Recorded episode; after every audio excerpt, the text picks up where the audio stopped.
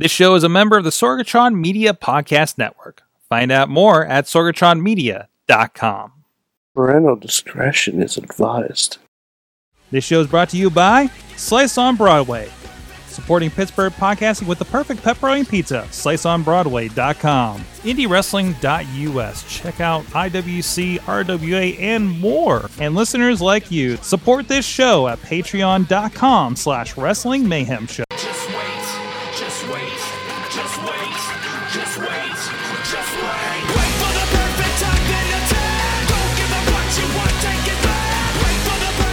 Guys, it is the Wrestling Mayhem Show, episode 632 Tuesdays with celebrating professionalized wrestling here in the May, uh, Sorgatron Media Studios. That's the old one. Sorgatron Media Studios here in Pittsburgh, Pennsylvania.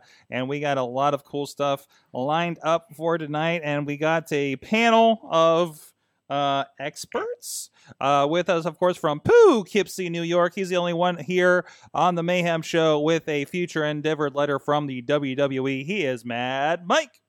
I prefer the term wrestling historian in a manner of speaking. There you go. There you go. Also with us, he's from the other far reaches of Monroeville on the other side of town. Two bridges. There he and is, two bridges in a in a in a tunnel, so he's not coming over here. No, Fifty unless yards unless apart from each video games are involved. He he is fresh off of being threatened by uh, Thomas Mathis during Smash Brothers last Thursday during the Brohemoth Smash Brothers Invitational here in the studio. You can check Thanks that out thanks over for, there. Thanks, thanks for bringing that up, Sword. I mean, you know, he was intimidating and works out more than all of us combined. Did you see, did uh, you see his app? Yeah, I did. He showed Badger. It was weird. Um, that was a moment. Uh, the Riz is with us. Riz plays I'm here. games. And actually, I've been playing video games on my Twitch channel, Riz, at at Riz Plays Games on the Twitch Twitches. Uh, I might be playing some more this week, so You might want to check go. it out. There you go. And also, we have a special guest in studio. His first time in the new studio. I can't believe it took you a year to get here. It was the two rivers in a in a tunnel, wasn't it? Can't believe it took me a year to get formally invited and a date worked out, man. Hey, you're you're, busy. you're backlogged here. You're busy. not so much on Tuesdays. Joe Dombrowski is with us. hey, He does everything. I I I do all of the above. yes, uh, outsource announcing. Of course, we've done a lot of projects together. Premier Championship Wrestling just got to uh, uh, witness your anniversary show up there in Cleveland, as well as uh, you've heard his voice on the Future of Honor uh, on the Ring of Honor That's right. as well. We've got Welterweight Wrestling 4 on pay per view September 23rd coming Mhm. up. We've got live streaming at Expo Lucha this weekend. I'll be out in Las Vegas for. This is a very busy week for me and a very busy month, but I devoted an entire evening just for you. I appreciate that. I appreciate that. Always, when you get big, you remember the little guys. I do appreciate that. Call me fat? No, no, no, no, Oh. no, no, no, no. I mean, how have you been with that KFC? Uh, occasional cheat day, but keeps me motivated the rest of the time. I'm down 15 pounds from like two years ago. Ooh, Impressive, impressive. Uh, but we're going to be talking about a lot of stuff, uh, including uh, I want to have uh, uh, you and Mad Mike. I, I want you to convince Mad Mike to be watching Ring of Honor later in the show. So, so get your arguments ready. Can I threaten him at gunpoint? Uh, well, he's in Poughkeepsie, so That's hard, and we're not that kind of show. We could be any kind of show we want. We will move on with that. I know people. but you, I'm just saying. you do run shows in Cleveland. Uh, but anyways, uh, this is the Wrestling Mayhem Show. You can check out everything at WrestlingMayhemShow.com. You can join us here every Tuesday at 9 p.m. Eastern Time. And uh, over on the Facebook page, we do Facebook Live for the show. Uh, and you can join us live and be a part of this, uh, including our friends like Alex and Alex, both from California, Tina, uh, Dave, uh, Brandon, uh, and so many more jumping in tonight. Thank you, everybody that's been joining us here tonight for this. And uh, and you never know what's going to pop up or where we'll pop up with an interview on this or the IndieWrestling.us Facebook page. Hey, we had a visit this morning from WCW announcer Gary Michael Cappetta. Uh, who's going to be doing a, uh, a one man show here in the area in October, and he's been doing them all over the country. Uh, that'll be up on the feed uh, sometime soon because, man, I, with the backlog, you should see the list I got going for Indie Mayhem show. I, we might be good for the next four weeks, you guys. Uh, but, anyways, a lot of uh, fun stuff going on there. And, of course, you can drop us a line to that email address. Good time. Good times at WrestlingMayhemShow.com or 412-206-WMS0. As uh, if you're on the Patreon, um, um, Mad Mike and his girlfriend um, drunked out us after NXT Takeover um, uh, about Velveteen Dream and such. Uh, so there's that experience. Uh, we You're do encourage. internet. What's that? You're welcome, internet. Yes, yes. Uh, so uh, no, we encourage any communication, sober or not, and do appreciate it through any of those means. Also at Mayhem Show, where uh, myself and and Mad Mike and I think Riz pops on there every once in a while. Uh, we're usually live tweeting and interacting with you guys on there, and of course the Facebook page and group for Wrestling Mayhem Show, where a lot of you guys are interacting with as well. Um, and uh, please subscribe to us, rate us, share us on whatever podcatcher you would like to uh, enjoy the Wrestling Mayhem Show video versions on YouTube and Facebook. Thank you to our Patreon supporters. Again, you guys are getting a lot more this week, and uh, I think I might have it clear. I got to double check, but um, we we have a new show that's come up over, and we'll talk a little bit more about the Indie Wrestling Network. Um, we are going to uh, see about live streaming just for the Pocky Club five dollar level and up. Uh, the uh, recording of this new show for the network that you can only see on the network or if you're a Patreon subscriber live.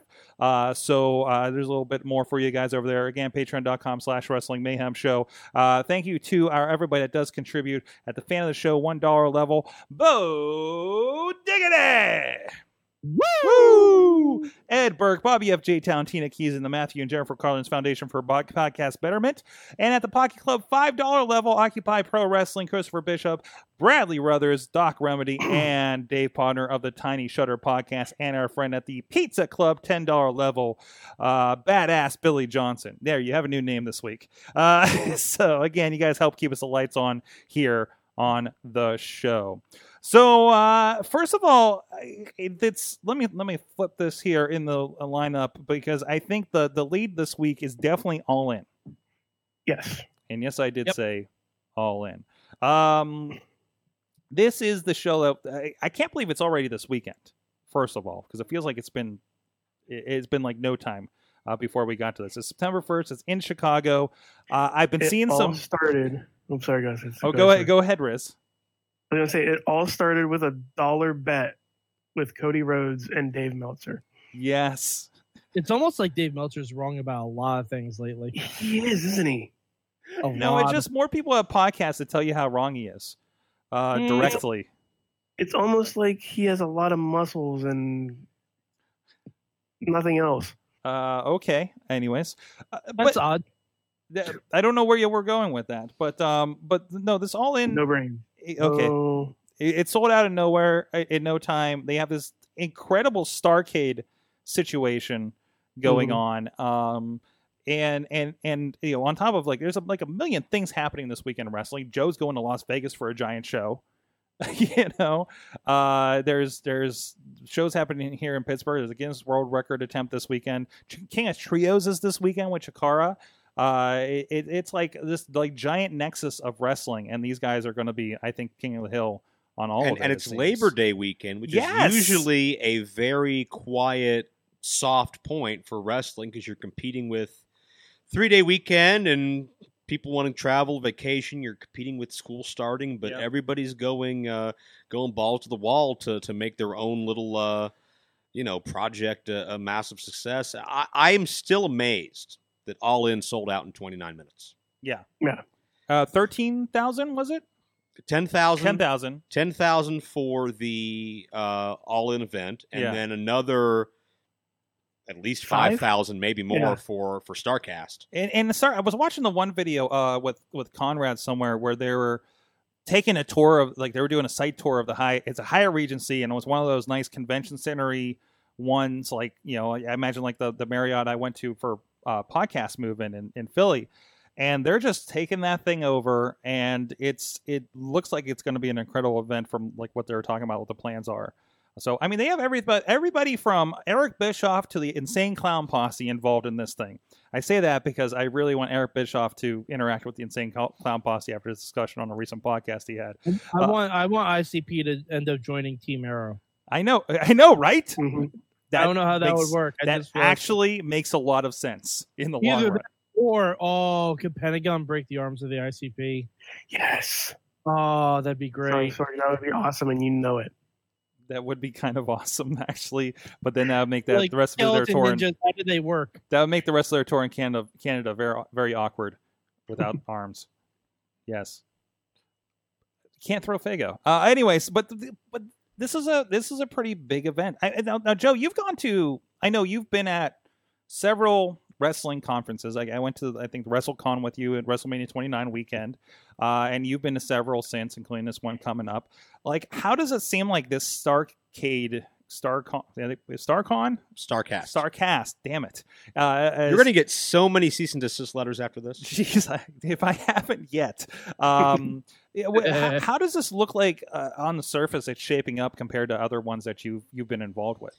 Well, what Cody and the Bucks have done, they they've they've done something very smart in the sense that they are trying to tap into so many avenues of this underground fan base, both with, with their talent and with making the convention very podcast centric with Eric Bischoff and Bruce Pritchard and what they're doing with Jeff Jarrett. And it seems like anybody who currently is is is trendy and so anybody who currently has a, a bit of a buzz and a bit of a following is converging on Chicago for this. And um, it's been amazing to be on the road with Ring of Honor and feel the same excitement for All In in Chicago as there is in New York and Philadelphia. And to see that their pre-show is airing on WGN America, it, which is a station that is in 77 million homes Mm-hmm. in the United States. That's a better television outlet than most actual weekly wrestling programming you can name. Yeah, and, and and WWE carried they, they carried the WWE Superstar show when that rebooted uh, several years Without a doubt. I mean, Yeah. this is the biggest event in independent wrestling history. Mhm. And you can look at a lot of, um, you know, tournaments. You can look at the old Brian Pillman Memorial shows. You can look at the King of the Indies. You can look at, at, at indie events that were very culturally significant to us or had a particularly monumental card as far as guys that went on to great success, but no one has come close Mhm. to 10,000 fans domestically. Um, I don't believe Impact has done it. I don't believe Ring of Honor has done it standalone. I don't believe, um, you know, they're going to do it with New Japan Madison Square Garden, which is another huge Mhm. bit of news. But th- this seemed so far fetched and impossible. And it's a sign of how things are changing and evolving, where you have this just underground movement of fans, of wrestlers who are just not going to be content with status quo and are going to present a product that they feel proud of and that they believe in.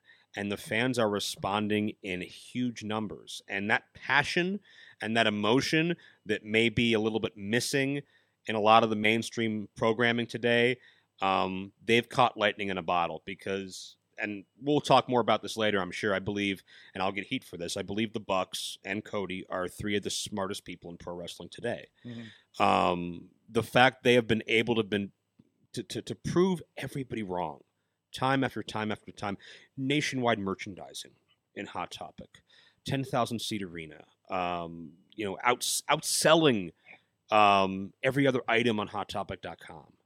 These are things that are not supposed to happen with independent wrestling, but they've done this, and I have no reason to believe this will not be a runaway success, um, because you've you've sold out your house, you've packed your convention.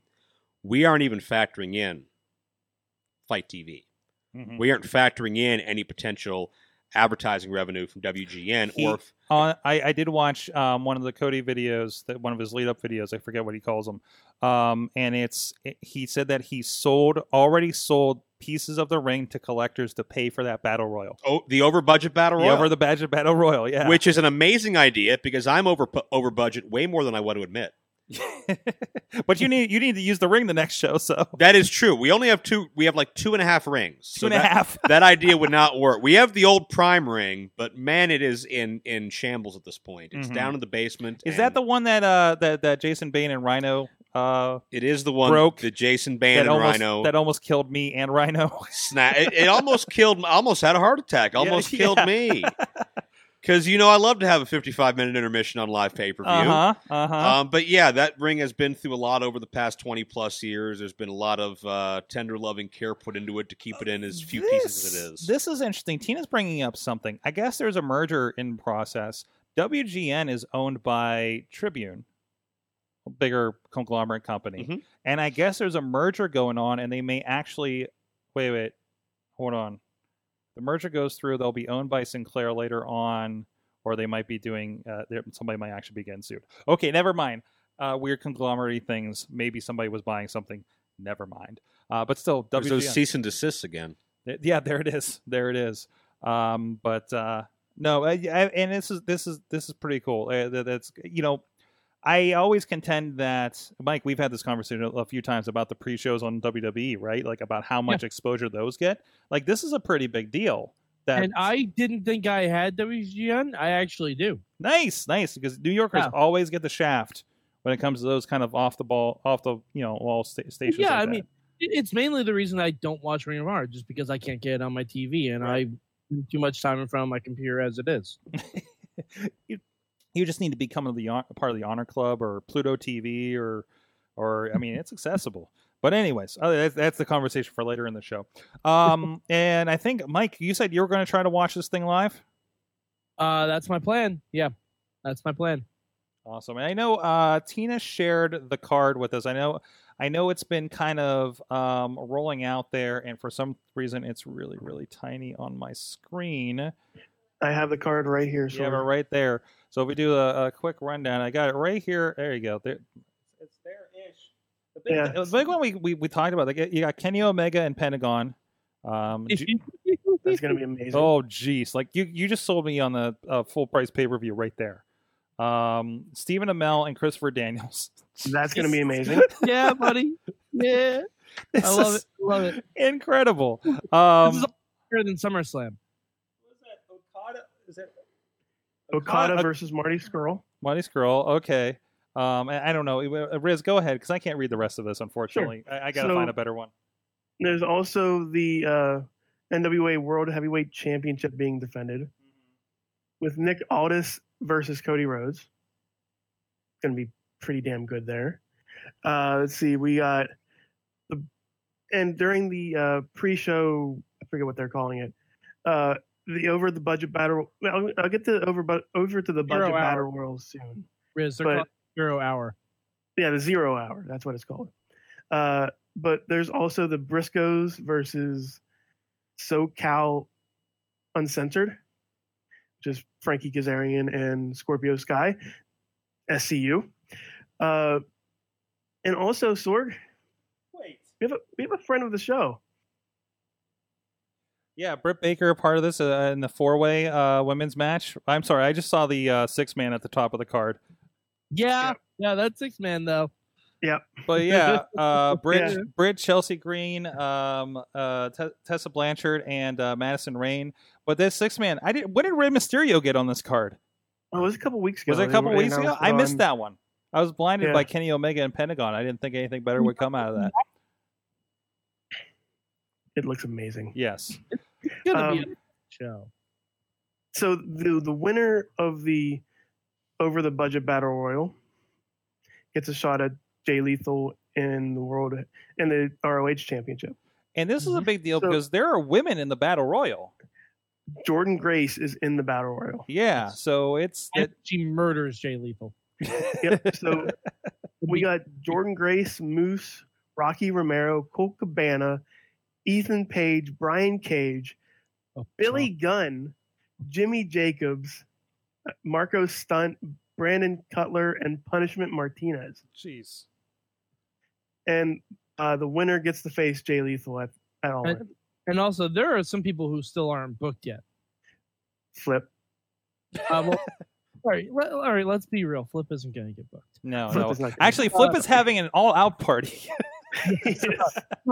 But Chuckie T, Trent Beretta, and Matt Cross are all on the roster, but are not Right. booked. right. I imagine they're probably in the battle. Well, they, they've also uh, they've also been very clear about like not everything is going to be announced in advance.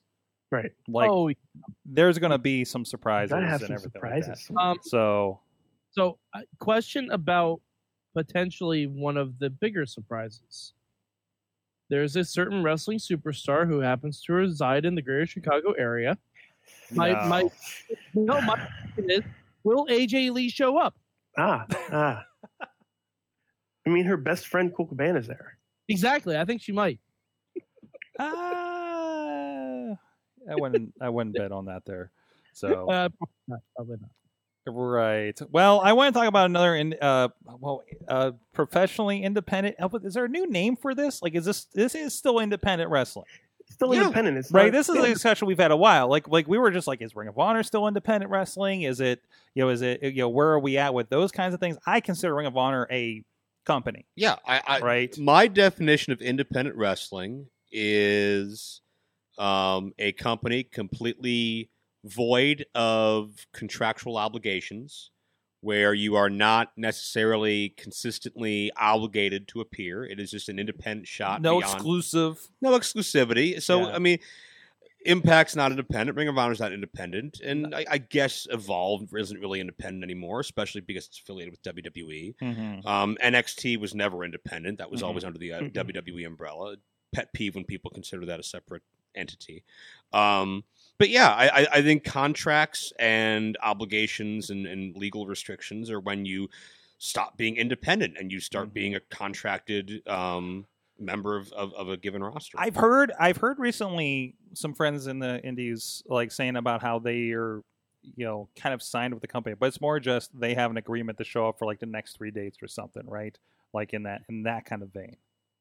I would I would think so. Yeah, Yeah. the verbal commitment more so than Yeah, than anything written on paper that could be you know contested. absolutely. So so this was definitely independent. Um, there's uh, some other companies uh, doing some fun stuff, uh, but I want to touch those in just a minute. But in the meantime, we're doing something cool over here, Joe. I think you've heard of it. Yeah, Yeah, yeah. Uh, You, you might be on Yeah. it. Uh, we just launched over at indiewrestling.us. And by the way, if you go over there and sign up for the newsletter, you will get a free digital download. That is still running until the end of August. So just uh, sign up and you'll get updates about what is going on with this new uh, venture that we're doing and everything. We have a indiewrestling.us network that just launched. As I said, uh, Joe's a part of that a bit too. I'm quite a part of it. I'm You a, were- a the- vast part of it. You're, you're a big part of it. You got uh, the Montreal Theory is on it. Most of those logos are mine. Yeah, that's right. uh, Premier Wrestling, Prime Wrestling, and uh, as uh, somebody pointed out, who's that child announcing on the PWO TV, TV, TV show? Oh, me? That's you. Oh. That's you. That is uh 21 year old me. 21 year old. Wow. Eh, Wow. way back in the day. So we launched this week. Uh, we have the entirety of our uh, collection of uh, producing Rise Wrestling here in the uh, greater Pittsburgh area. That's Rise with a Y. Uh, some great stuff going on there. Uh, of course, a lot of stuff like uh, Premier Wrestling Prime. Uh, we started with the first two episodes of Pro Wrestling Ohio are a part of this, which includes Johnny Gargano, M Dog Matt Cross, um, John McChesney as a part of that. Some really great Gregory Iron as a part of that. And uh, Madison Rayne, I believe, under a different name. Am Yeah. I getting my Am I getting my knockouts right? You are, Back yeah. in the day, Madison Rayne was was definitely a part of the proceedings. Uh, that later that same season, EC3 was a part of things. We had a Mhm. we had a believe Derek Bateman at the time. this, is- this is pre Derek Bateman. This Oh, is, really? This, this is deviant Michael Hutter era. Whoa. It was before before Oh, any that sounds contract came up. Yeah, so yeah, we we had a lot of guys who were were young and hungry and, and looking to make some noise and and they absolutely did and there's so much through those archives that um you know hidden gems that really I'm not going to say they're lost to time or forgotten to time, but you really didn't appreciate them at the time because Gargano, yeah, as great as he was, he was at the time just a um, a Cleveland Pittsburgh Mhm. indie wrestler. He he hadn't blown up and gone all over the world. And oh my god, he looks like S- Jackson Argo so much. he does. It's the flag tights because he has a Canadian flag on there. it's the tights. It's it's it's the hair. Um, yeah, the hair always got me. Mhm. Argos is way more obnoxious though. and I'm and I'm speaking that realizing that this is weeks before Gargano bludgeons Greg with a chair, concusses him, busts him open, and tries to murder him on my show. But that's still not as offensive as Jackson Argo speaking. How many times did Gregory Iron almost die on your show? All I- of them. Yeah. Every single death involved him. We Yeah. we had Gargano attempted to end him. Sex Appeal tried to end him. Um, Zach Gowen tried to end him. Uh, he. Yeah. I, hey, welterweight uh, three earlier this year, Brian Pillman and aforementioned Jackson Argos beat the hell out of him. So Greg, uh, Greg's got some bad karma. You know, he's Greg's got an incredible backstory and he's been through so much in his life, but um, it seems that adversity continues to to pile up for him. But he per- he perseveres and welterweight four, September twenty third, Brian Pillman Jr. versus Gregory Iron. The weight limit is waived. Iron gets his chance at revenge. We haven't even started putting welterweight on there. That's part of the deal too. Uh, some of absolutely. the old ones on there. Oh, those those will become up. Premier Championship Wrestling is a part of that. And also, I'm excited about this. We're doing original content exclusive to the network. We have uh, Duke and Joe, uh, Duke and Doe's Hardcore Memories, where uh, Duke Davis and Shirley Doe talk ECW. I'm very intrigued by that. Well, honestly, Shirley Doe just talking about anything pro wrestling is is appointment. Oh viewing. yeah, but the, Um, give them a focus on ECW and Focus on ECW. Uh, give Duke Davis a chance to talk about something he doesn't hate, mm-hmm, which is, Mhm. is few and far between. mm-hmm. Um, I'm excited. When do I get my show where I just bury everybody? No. Joe, you should listen to the impact therapy sessions that Shirley Doe and I have. Yeah, there you go. It's like two hours of just like Mike and Doe just railing against Impact Wrestling and all the harm it's caused them psychologically. I, I, I try to keep the negative vibes away, man. Well, we, we do say stuff that we liked on Impact too, but peace, peace, love, and pile drivers, man. That's what I'm all about. Peace, love, and pile drivers. I love it. By the way, I've been trying to get Mike over into the Impact uh, side as well. So I'm I'm we're gonna- loving what they're doing lately, man. Mhm. Scott Until D'Amore they and Don unblock Callis, me- smart guys. until they unblock me from Twitter, it's not happening. yeah, can you you have any ins over there, Joe? I'm going to assume whoever's running their social media is not whoever blocked you. So I think it's time to, to Oh, kind of my- forgive and okay. forget. The, the, the social media's got a different tone with, with, with the new regime and their. Uh, I mean, they've revamped everything there. They moved their offices up to Toronto, and So, so everything's automatically nicer, nicer and more uh, polite. less polluted, Yep, and with more, I think more Mad Tim Mike and I are like still blocked from UStream. from UStream. UStream died, dude. Oh, I, It's we're still gone. blocked by Impact's UStream page. Well, I'm the, blocked by Impact Wrestling and by Hulk Hogan. So and for uh, some reason, Riz is blocked by Xavier Woods. I don't know. I don't know why. I, I still don't know what Well, I did. Well, he explained you're not getting unblocked on the latest I'm table not- for no, three, I'm- so I'm screwed. you're And you're screwed. You probably did something, bad whatever I it don't have was. Two other pages that I can follow him on. Riz, it's because you didn't keep it tight. No. Hmm. But anyways, you guys can check out all this stuff. You can check out Flag Tights Gar- Gargano. You can check out a few of these matches. You can check out Hardcore Memory, seven day free trial, five ninety nine a month. Uh, a new way to support, and and there's more coming. This is not. This is just the tip of the iceberg. New content's going to launch uh, uh, every every Monday. Well, new content, uh, old content, new stuff for the network will launch every Monday. And uh, we're starting off with 30 hours. Oh wait, there's a hold on. There's a shot of Baby Joe right there uh, for you guys on video. So Oh man, pre-tan Sort- me too. That's the pre sad part. Pre-tan Me, Sorry. me with uh, need a log. oh, there's John McChesney. Hey, John McChesney, that guy. Me at ringside with Jamie Scott, who's a Mhm. well-known promoter in uh, the Erie, Pennsylvania area. Oh yeah, I I know him. Does he does he have facial hair or something now? He He looks may, I don't know. I don't know. That Anyways, is the thing that happens sometimes. I guess so. Riz, you were saying? What? I don't know. I thought we That were was Matt transitioning. I- I- I was saying, Sorg, just tell me you don't need a logger. Ah. yeah, we're not that the detailed logger's yet. name is Michael. It is Sorg. Yeah, it's basically me. Um, that's Okay. why the search is so great. Uh, but anyways, Wow. oh, Wow. well, we got a lot of fun stuff going on there. Uh, no, no, that's why I, I meant that uh, the other way. Um, no, you didn't. so you didn't. speaking of companies that are kind of independent but not independent and doing something different, Blackcraft Wrestling debuted this past Friday here in the city. Um, and this was something different. We had, of course, uh, Victor Benjamin, the Savage Gentleman, and uh, Lady Frost joining us uh, last week, uh, kind of talking about this in advance. And uh, it was, it was, it was different. It was, it was. Mike, we, I talked about you this a little before about how um, they were really good about kind of setting up sort of a Lucha Underground type of mystique to it. Uh-huh. Um, Doug Bradley plays this preacher character, and uh, there's this whole cult explanation and everything. And the first match uh, actually officially was a ladder match to become part of the cult.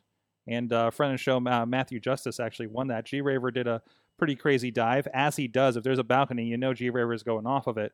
Um, and uh, and it was just weird to see Pinhead from Hellraiser in a wrestling ring. Uh, so that was really really interesting. Sorg, Sorg, in 2018, is it really that weird to see that? Yeah, I guess not.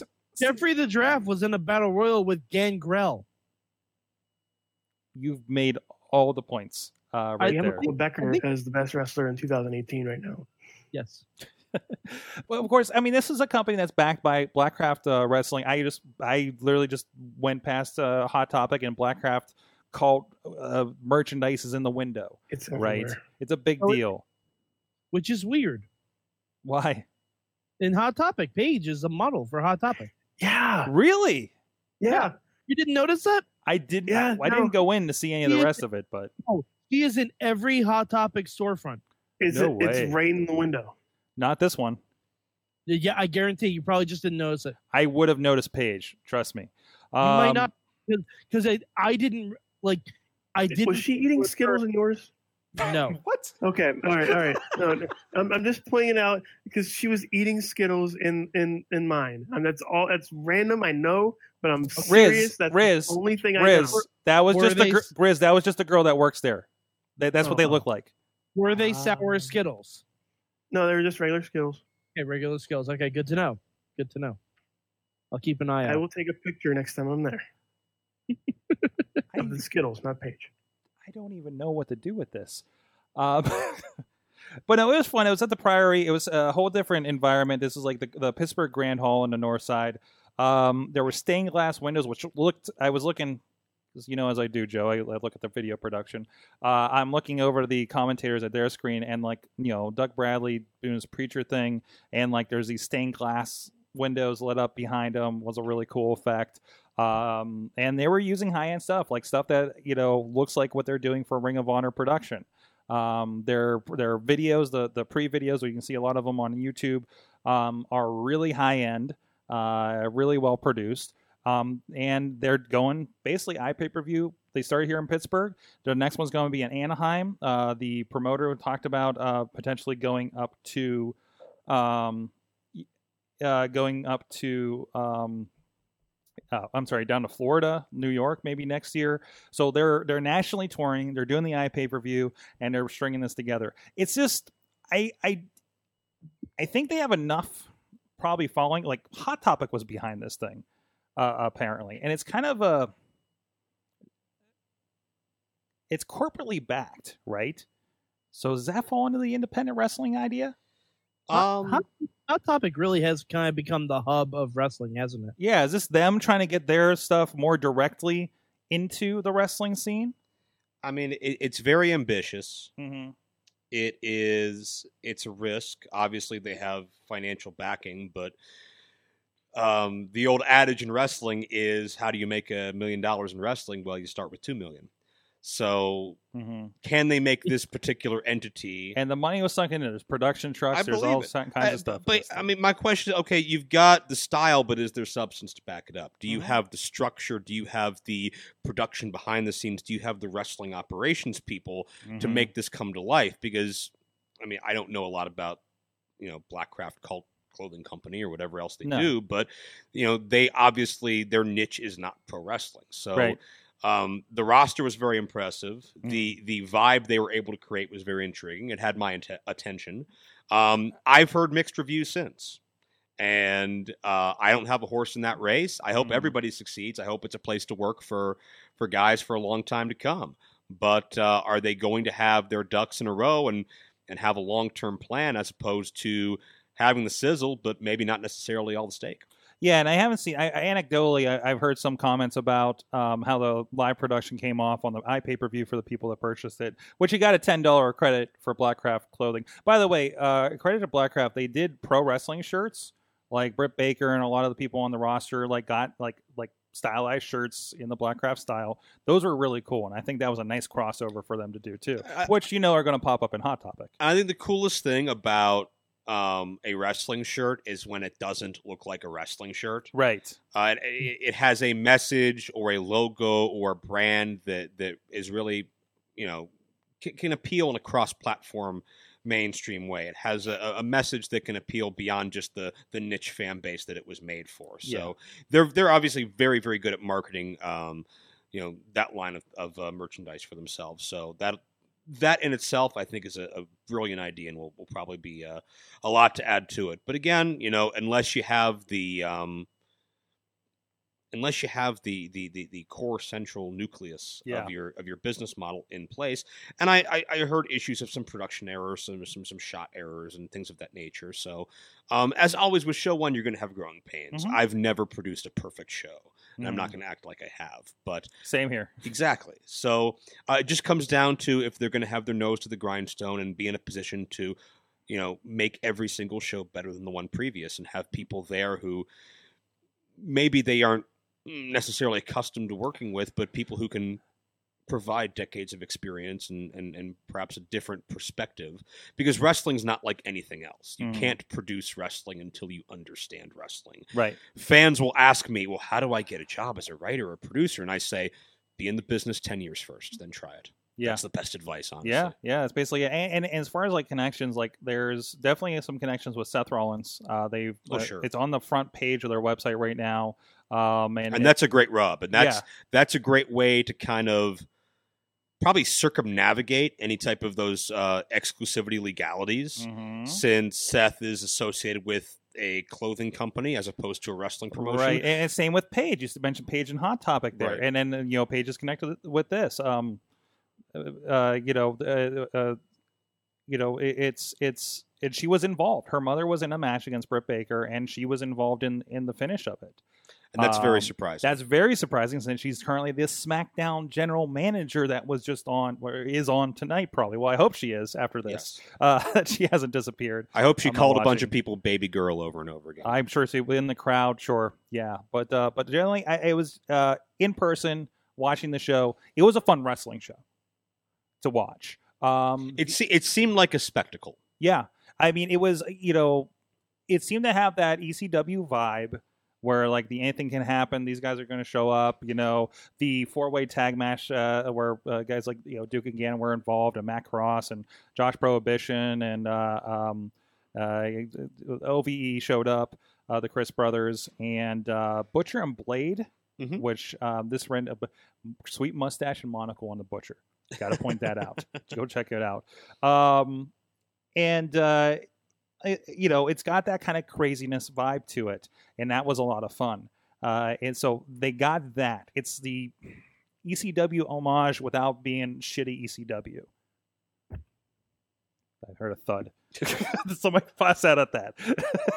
but you know what I mean? Like people faint? like I want to do stuff like ECW and it just turns into garbage, hardcore garbage, right? Sure. these guys I think had a pretty good lineup for that. Um, and was only a couple awkward things happened in the wrestling ring uh, that I noticed. But again, Thank you for clarifying that. Yep. Well, not to mention, like there were a few flubs on production to us, the crowd.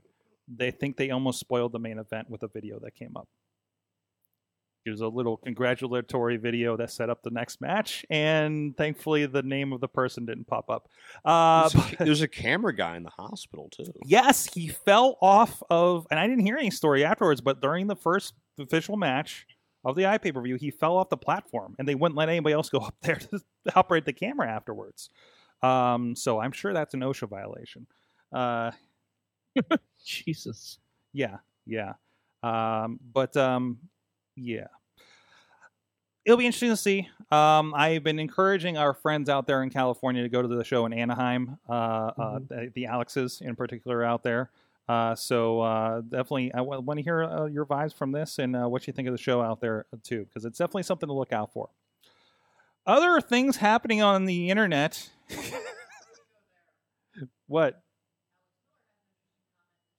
Is this about the Lucha Underground thing? Uh, Alex Alex Miller would not mind if Lucha Underground and Blackcraft Wrestling would work together. He- okay, That would be good. So That'd be a crossover. I was just having this conversation with. I think I was just having this conversation this morning. Um, Lucha Underground, Mike. We but we were talking about this last night. Lucha Underground works because you pre-produce everything, right? Sorry, I think I, I think you said yes. Um, yes. Yeah. and I feel like when you try to do a lucha ground underground type thing where you're trying to have a vibe and something you know especially something supernatural like this that sets up this world like that and then you add live wrestling production i think that breaks the the line you know what i mean Lucha Underground is a very unique animal to me, and I enjoy the show. I watch. Mhm. I watched the entire first two seasons. I'm going to try to start season three uh, before my trip. Um, but it's a different kind of storytelling there, there, there. It is, and it's got its, it's got its niche. It's got its following. But to me, there is a disconnect mm-hmm. because when we are inside the Lucha Underground temple, we have a camera crew documenting what is being presented to us as a sporting competition. We have which sometimes turns into criminal acts Yeah, I'll get there. We have, we have we have professional wrestling in the ring. We have two uh, announcers commenting on professional wrestling. We have a camera crew that is noticeably filming professional wrestling. mm-hmm. But then when we cut backstage, we're in a movie set. The cameras are invisible now with with jump cuts. Um, you know, uh, the sound effects are different. The supernatural elements are different. It doesn't feel like the same product from in front of the curtain to behind the curtain, and that's a very odd presentation to me.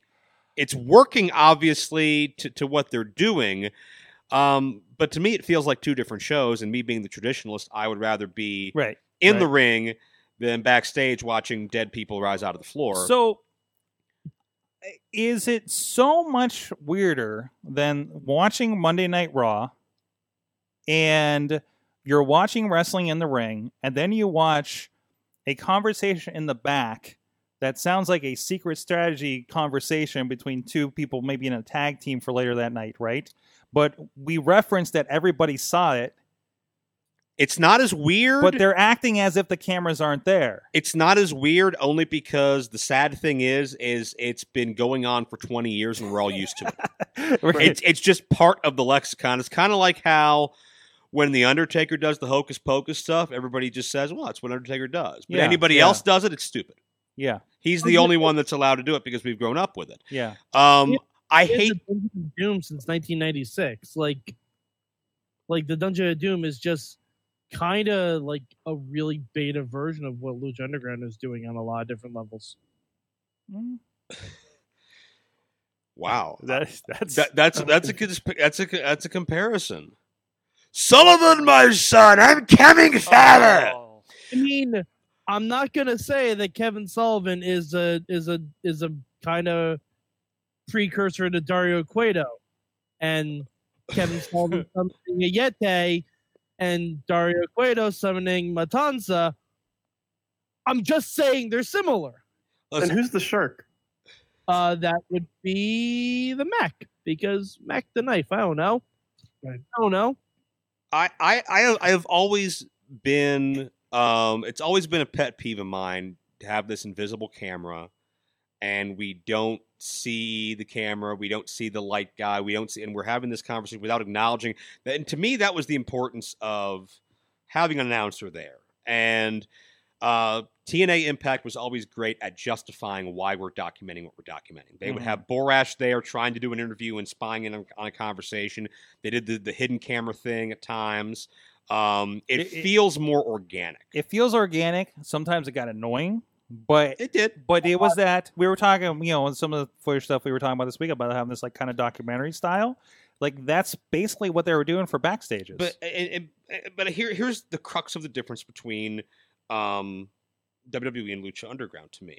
Um, my opinion, uh, wrestling is at its best when it's grounded in reality. Mhm. and when it's something you can very easily get lost into, invest yourself emotionally, and believe. You can.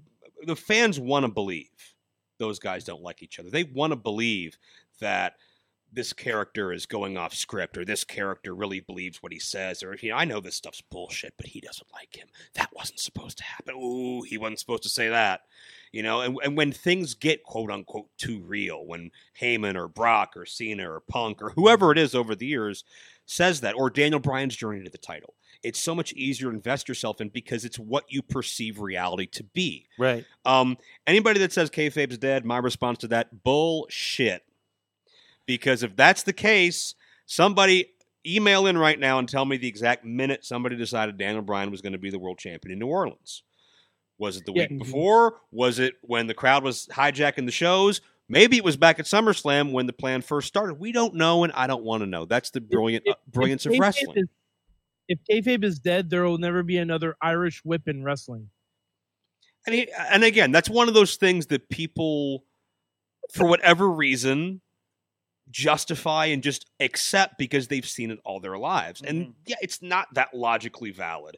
Johnny Valent- Johnny Valentine, who always used to say, I-, "I can't make you believe wrestling's real, but I can damn sure make you believe I'm real," which is hanging in my gorilla position right now in Cleveland. He would refuse to do the Irish whip. But mm-hmm. but Johnny got it. He understood that even if even if everybody around him, the people pointed and laughed at, they could look at him and say, "That's the real deal. That's a badass." Mhm. And to me, that's how you present wrestling. You tell the truth as long as you can, so that so that people will believe the lie, and you give them a reason to just have a little bit of hope that something's going to Mhm. happen they're not expecting. And when I watch Lucha Underground, and it doesn't subscribe to the rules of logic and physics of Earth, then I get a little weird, you know? but, like but they've built a world where and it's fine. yeah. I'm not saying any fans that like it are wrong. Yeah. I'm not saying that um, I'm not going Jim Cornette and saying we should blow it up. Right. But I'm saying that to appeal to the mainstream, Mhm. you're going to lose a lot of people that way. I love the broken Matt Hardy stuff. But once his dilapidated boat sta- started moving on its own and responding to commands, uh, I'm backing up a little bit. People in WWE, for the most part, take away Undertaker and Hornswoggle walking through walls and all this stuff. For the most part, it is humans doing things on Earth. Wait, did you say Hornswoggle walking through walls? Yeah, Wait, when did Please, someone, someone explain that because that's going to make me angry. who did the Looney Tunes with Maduro?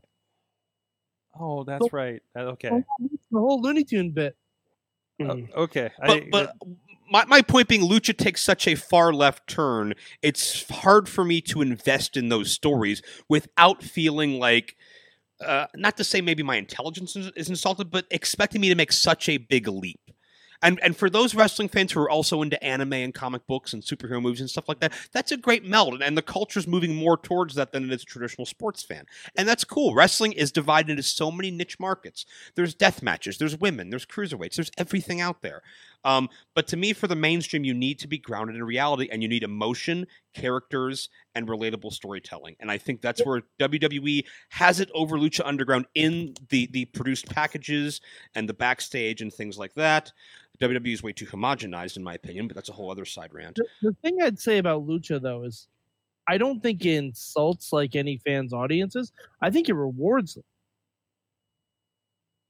because it kind of rewards fans for like paying attention long term. In terms of the the subtle nuances of the storytelling you're referring to. Yeah.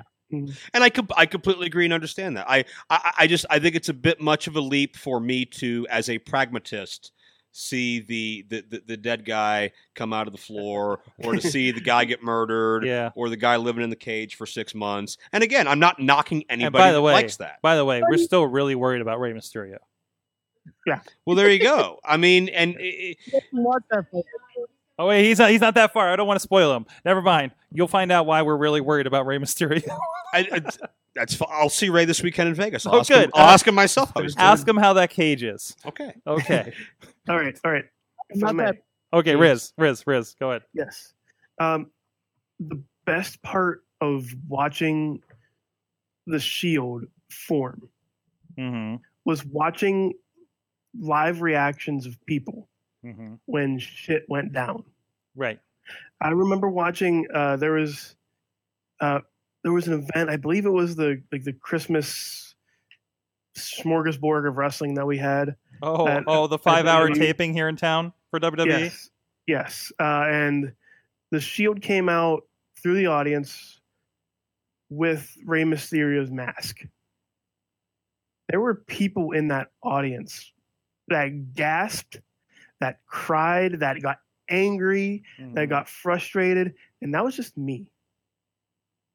uh, but no, no, seriously, it, it was one of those things where I saw that, I Mhm. saw everything happening there, and knew that group was going to go. The, that that group was in right. Like whatever they were doing was what drew me in because they can ca- they can captivate an audience like that. Right. Um, but on the other hand, Chikara has wrestling ants fighting mutants from a fish doctor. Right. That's that's also very entertaining to me for some reason. What is a different? And again, it's a different like they've established like rules of their shows, right? It's a I it's mean- a subjective art form. Right. Right. Exactly. So and, and Joe, you used Chikara guys on your shows a good bit. Yeah, without question. Yeah, they're they're they're. I- I make them subscribe to the rules of Earth. But That's- that- so no no slow motion hand grenades or anything like that. if if there's a slow motion anything, I'm telling Mike Moran to speed up the the production speed.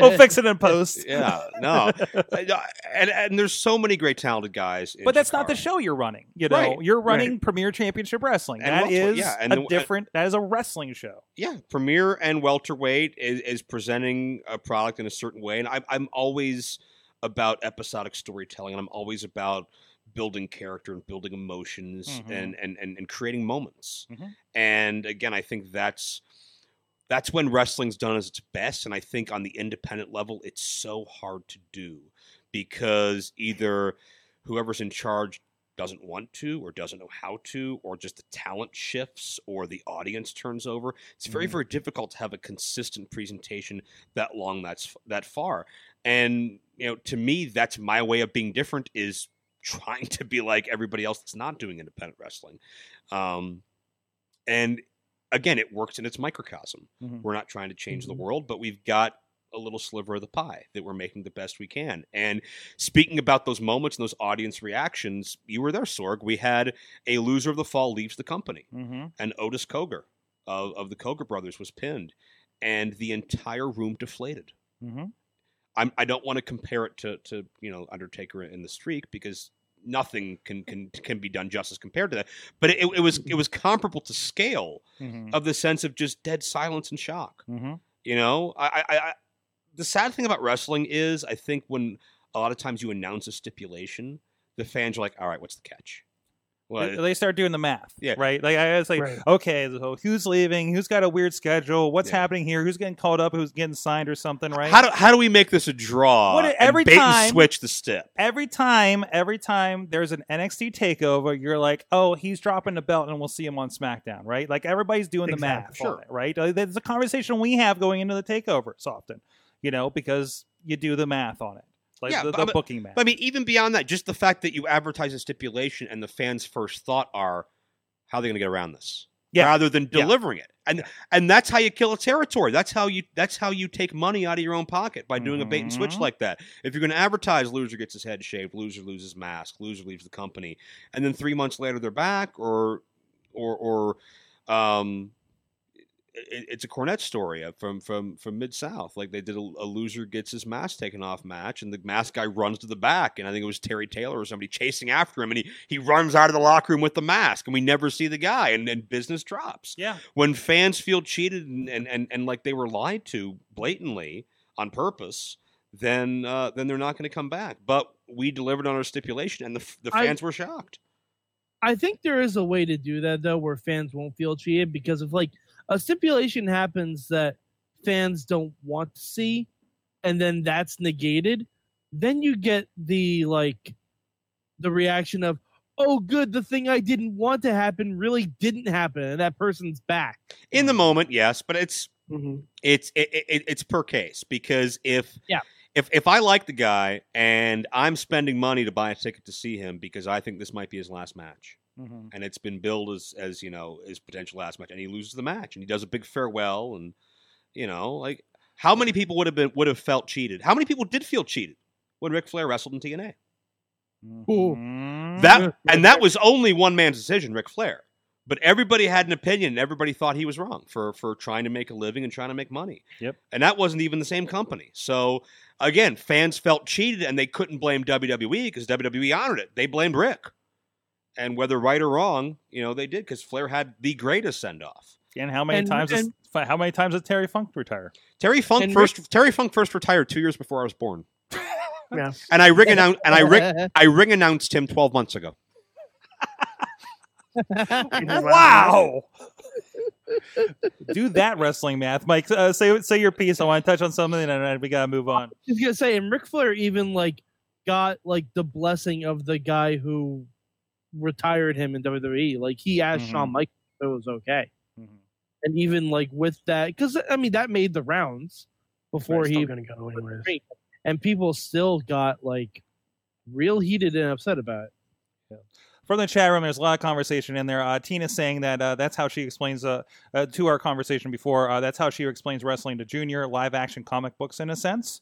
Um, yeah, Yes. it's a superhero kind of thing, good versus evil, Oh, typically. of and there's different worlds too. yeah, absolutely. And, there, and there's different kinds of comics too. There's like grounded comics, and then you get stuff like Saga, where Oh, it's just boy. completely batshit insane, and people have televisions for That head. is true. Alice Murray say uh, is asking about Gargano and Champa. I want to hold, put a pin in that because I want to get to the Champa in our big question here in a little bit. Uh, Dave Ponder is saying Kane giving uh, uh, giving his background in therapy is the greatest head shaker for wrestling logic.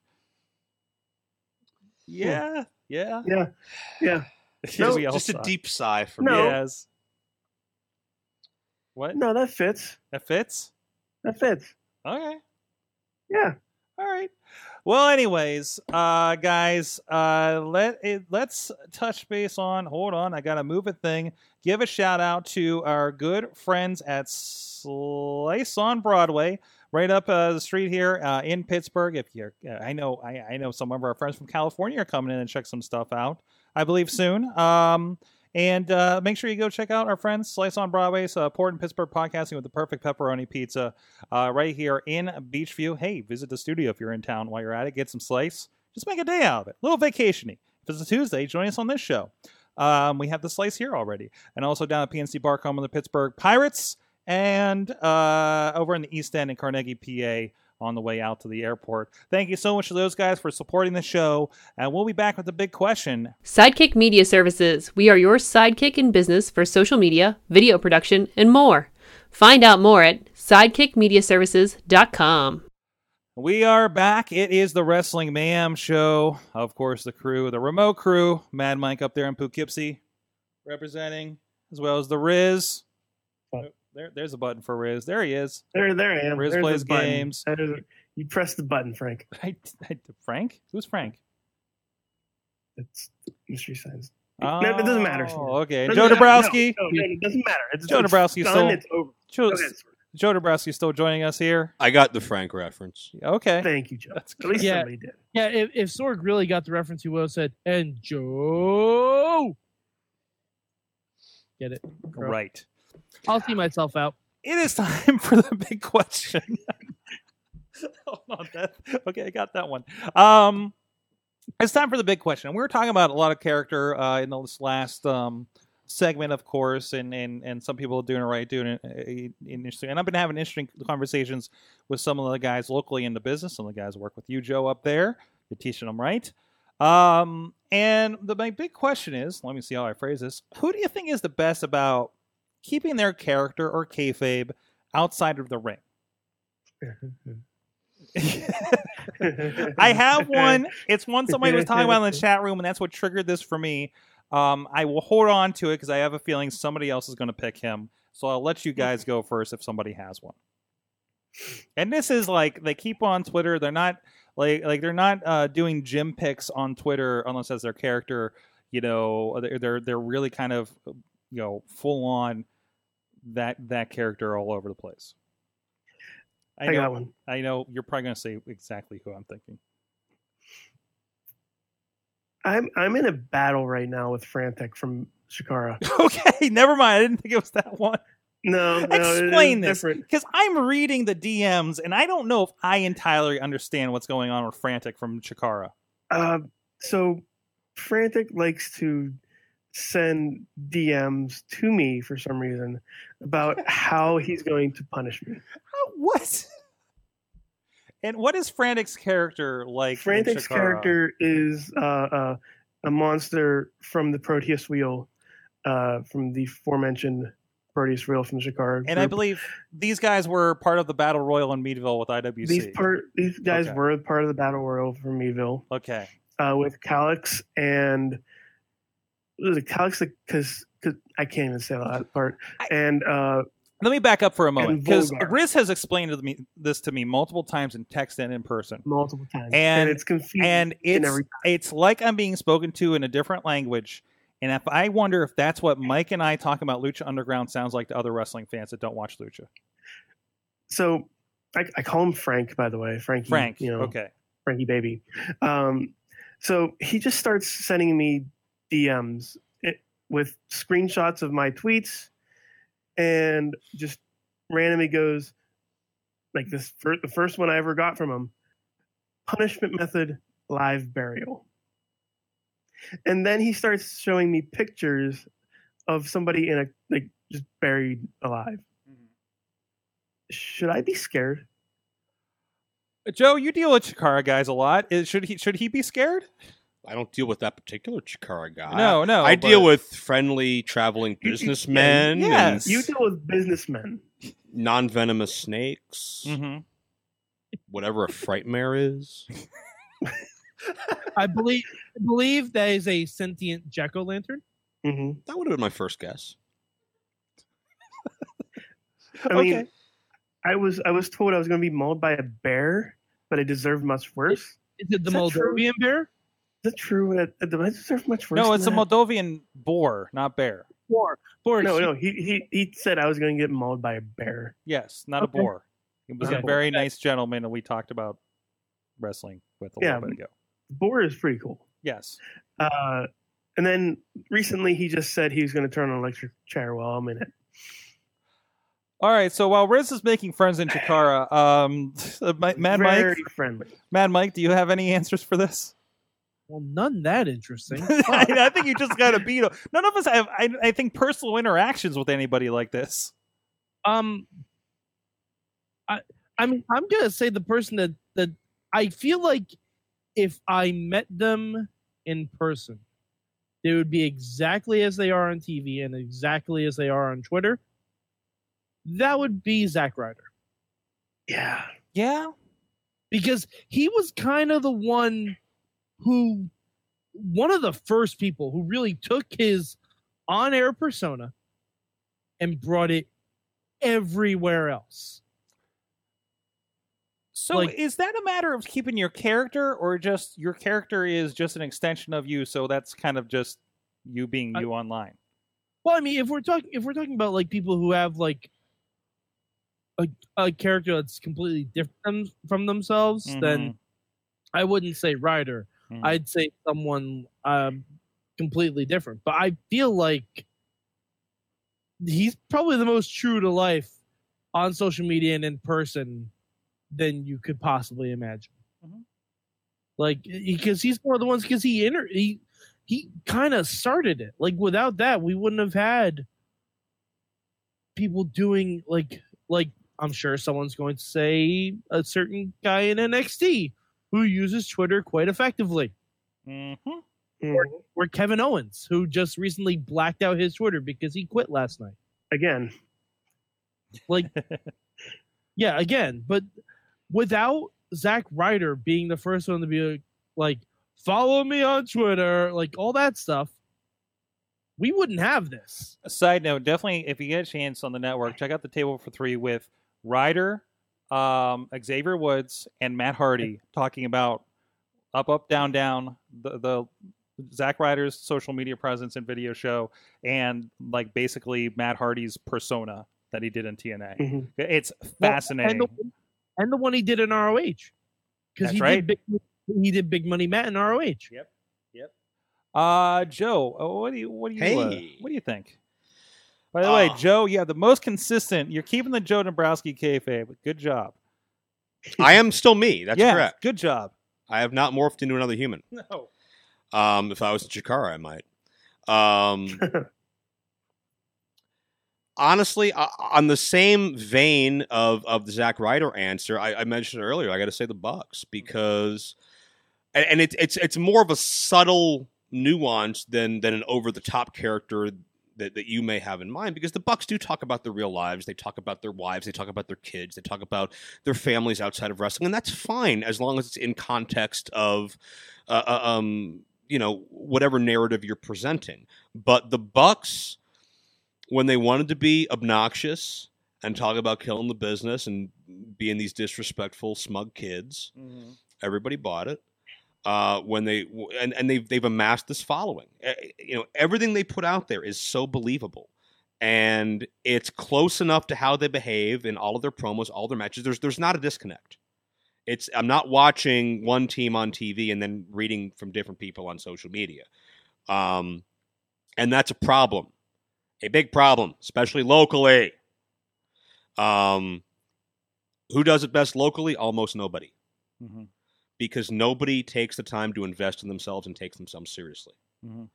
The way to look at social media, every single tweet, every single Facebook post is either a deposit or a withdrawal into your metaphorical bank account. Hmm.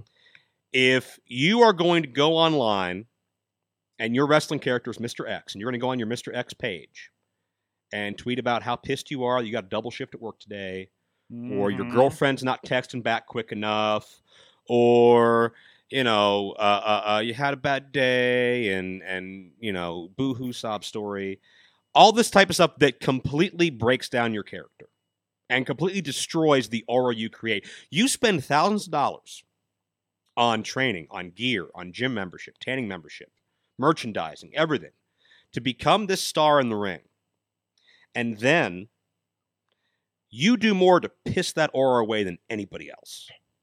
Because you'll go to the merchandise table and you'll come out of your character because you're so desperate to make a friend. Or you'll go home and you'll talk about things that are going on that completely like why do I want to pay to see the guy that's pissed he's double shifting at Arby's? Why? I don't care about you anymore because this reality you've created, you just pop that bubble.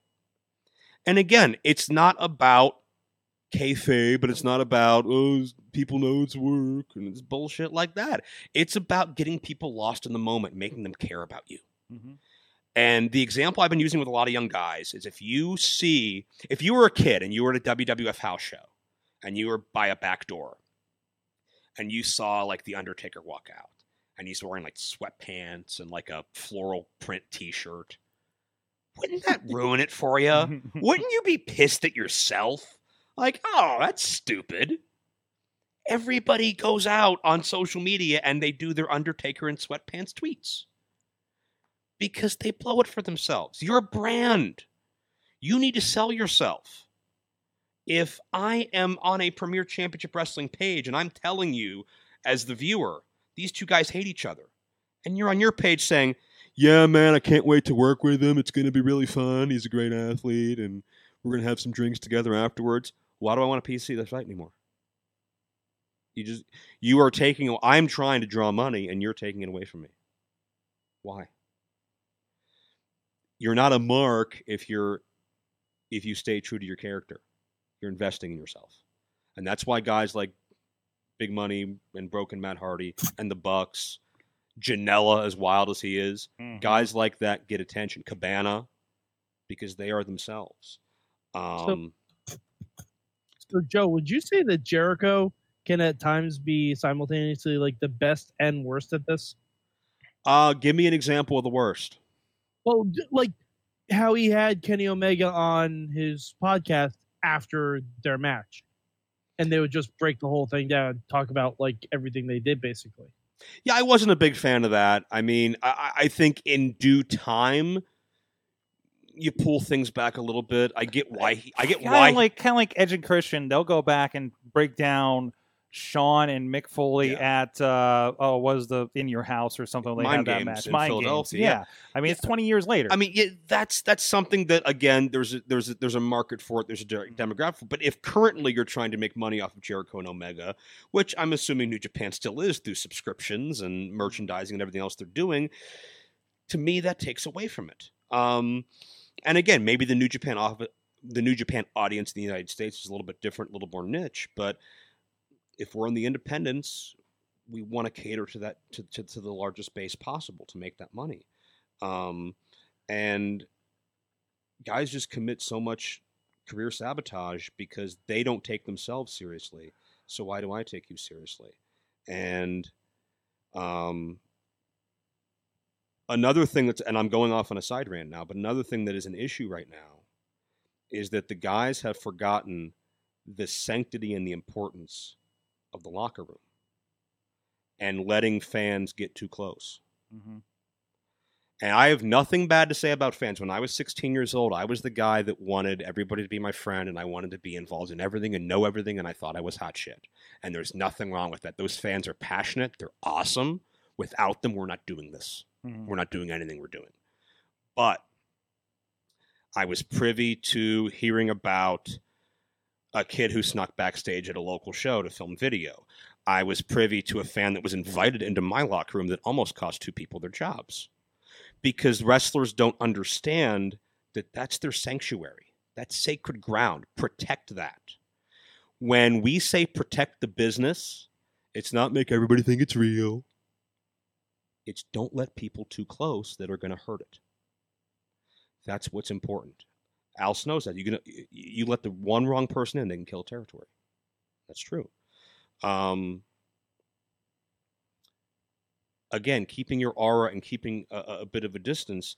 People don't understand that that these super fans that come to a lot of these shows have shelf lives. Mhm.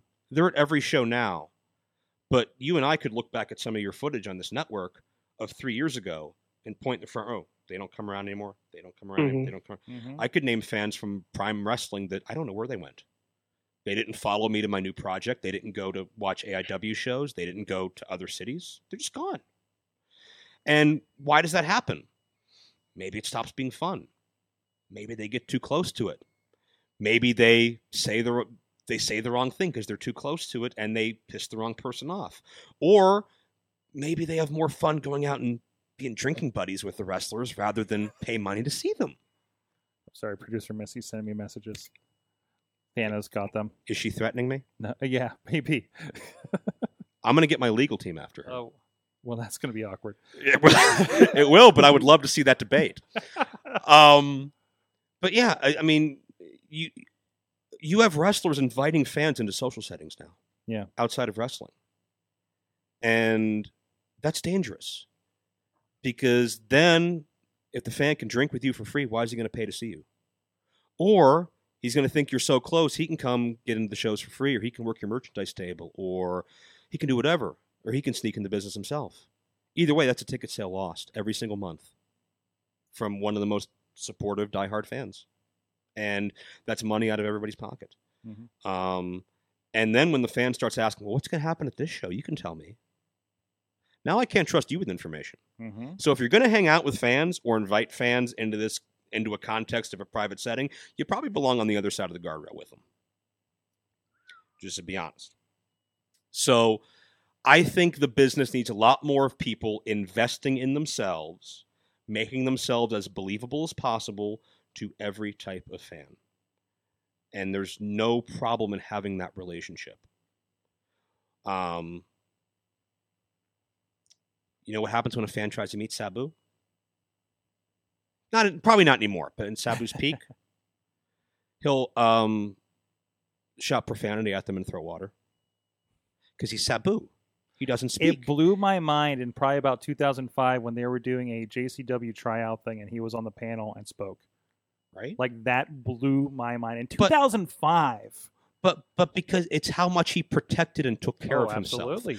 Because his because his uncle never spoke. Mm-hmm. The original Sheik. If you called the big time office and asked for Ed Farhat, he'd hang up on you. His name is Sheik. I- I remember the first um, indie show I went to down there. Delirious had a merch table, and I bought like merch from him, but he had Daizee Haze speak for him. Mhm. Mhm. Like like he would go bah bah bah bah like appreciative, like, Mhm. like he was delirious, but like you know it, it's it's all part of the same. when he's by himself, he does broken delirious English, Oh, yeah. like back in the day That's when I bought a T-shirt from him. You know, Like- so yeah, Jericho, but it wasn't anything more than that. no, no. Hey, you got like you got Ron Mathis yelling at fans just like he does in the ring Sunday night. You know, like like or Team Storm yelling at everybody. But people appreciate not people everybody, sir. people appreciate that more Yeah, because that's yeah. what they expect. That's what they get in the ring. Yeah. Y- You know, again, if you see the Undertaker in the ring, you want to interact with the Undertaker. You don't want to see. You don't want to have a beer with your buddy Mark. Mm-hmm. No, you you, you want to be a part of that experience, and, and and a part and be taken on that ride, and, that's what Yeah. it's about. And so many people are just so desperate for that instant gratification, that instant acceptance. Oh, the match was so good, let's be friends. That they piss all that away. hmm And you know, i i it's not about the moment; it's about the journey. It's about the marathon, not the sprint. You know, if you if you're a villainous character and you're a jerk to people, but you do it in a way that they love to hate you, it works. Yeah, No, Jackson Argos actually is a jerk. That's different. He doesn't yeah, count. yeah. He- he- he- then he'll be here next week. yelling Yeah. me again. Well, then I won't be here. No. Um, but I mean, you want to be part of the experience, and and just there's a time to lower that curtain. There's a time to do the shoot interviews. There's a time to break down the. There's a time to do those specials. Yeah. But it's not in the heat of the moment. It's not when you're trying to draw money off of what you're doing now. hmm You know, you don't build this up and then take it down, and then next week you've got to build it up again from scratch. Um, so, so the guys, and and we're in such a progressive social media age. The guys that can be a grounded, reality-based character and have a life outside of wrestling, it would be really hard for the Undertaker to have social media. That's why he doesn't. Mhm. Because what what realistically does Undertaker do when he's not wrestling? And He he Ev- gets crap He's by in a coffin and sleeps. What are you talking about? or he goes missing and Leslie Nielsen looks for him. I mean, that's basically all we have to go on. But every young wrestler watching this now should know what their persona does when they're not wrestling. hmm So they know how to act on social media or they know how to respond to any situation that they're put in. I mean, I just assumed he was an actual Undertaker and just, you know, commissioned the local funerals in Death Valley. I, hey, Because that the could be it. The Undertaker's a real profession. Like, Yeah, you know, I, I've known people in wrestling who have worked in funeral homes. that's It right. works. That's right. Mhm. like But- he he made that casket for Kamala. No one He did. tell me that. Well, anyways, so so my answer, like I'm surprised the other guys didn't say. it, The chat rooms were saying it. Ciampa, Ciampa, Yeah. Ciampa. Sure. Ciampa. Yes, You Another tremendous example. Awesome. yes. I mean, just the the from the him and Gargano being good buddies and roommating together to what he does on social media now. You know, it it builds up that you know them yelling "fuck you, Ciampa" as his basically his ring, Yeah. ring entrance. Listen, listen to the way the crowd reacts to them Yeah, compared to everybody else. Mhm. and they are Mhm. invest. And we talked earlier about rewarding your fans with the subtle storytelling. The fans are Mhm. with that. absolutely. And I, I don't even watch the product, and I appreciate the magic they're creating. Mhm. That's how powerful this is. Um, and again, if more people just stayed to those roots, you could do to scale something like that as well. But because they're the only ones doing it, it's different. It's special. But why can't everybody do? Why can't we? Why can't we have nice things, Sorg? Why can't we have this all the time? Why is Ciampa and Gargano the most amazing thing in the world? Because they're taking their feud seriously. Mm-hmm. there are a lot of people on NXT who do that though. EC3 does it all the time. Velveteen Dream does. Ricochet does it too. And, and, and notice the groundswell of popularity, the groundswell of of just people in getting lost, and not ju- not kids, grown ass men getting lost in this show in this program. I think I also remember hearing that at the PC, there's actually like like a seminar on how to use your social media effectively for your account. Oh, that makes sense. I think everybody's think had the that's class abso- I think since they that's- moved on. Yeah, I, I think that's hundred percent true. Um, from the chat room, there's been a lot of answers in the chat room, a lot of responses to this. Um, some are saying, "Oh, Ophidian the, from Chikara, of course." You're. He also hates Badgers, by the way. Uh, Ciampa and Nick Gage from Alex out there. Well, That's- Nick Gage Nick- is crazy. I It's think Nick Gage. it's Nick Nick F. and Gage, and I think that is Nick Gage, though. Yeah. right. I mean, Nick it's- Cage is a the beauty of the thing, whether whether he is or not, it doesn't matter because you believe it. I believed it. I believed it when I saw tr- him. trust me, I believe it too. Yeah. Uh, Dave Ponder saying Flair keeping in character almost killed him. There's that. But he That's also didn't have to deal with social media. But he had to deal with the people they ran into at the bars. Rick Ric Flair. Yeah. Oh, Right? Rick Rick Ric Flair went to excess. I mean, let, let's be honest. I mean, Might be a little bit of an excuse. Um, Matt Carlins nominates Ambrose for his complete absence of social media activity. I could see that being a personal choice too. But again, again, it fits because it's an extension of yourself. And I think if you try to do something that's a 180 from from who and what you are, it's it's just not going to play. Um, Alex Miller mentions OVE, um, Mhm. but I'm not sure what context that Sami was. Callihan is doing a great job of that right now. Oh, yeah. Sami Callihan is being a complete asshole. Mhm. And I know Sami personally; he's great at being an asshole. Mm-hmm. Oh, yep. Yep. Um, you know who's a great asshole? Dylan Bostic. Yes. There's other words I'd like to call him now that have four letters in them, but I won't. Um, Dylan's great. We we've talked about in the past, Michael. Uh, Gregory Iron. mm-hmm. Gregory Iron was able to give life to so many things he was doing. A five foot five handicapped um, professional wrestler should not be the most hated man in the room, but Right. he was often. Mm-hmm. And Gregory Iron has a wee bit of a temper, so it's believable. Mm-hmm. So it, it, guys like that, Sami especially, Sami had people in the business mad at him because of his posts. That's magical. If you got the boys, you got everybody. That's awesome. Hey, let us know uh, who do you think is uh, you know the best at this as well on the social media hashtag WMS big question. What? You had a response in there. You had a response in there? You had a response in there. She had a response. Couldn't in you there. just like say it like on the show? No, because she got. Oh, hey, those are not updating. That's why Silas Young is an uh, honorable mention. I have not seen his social media.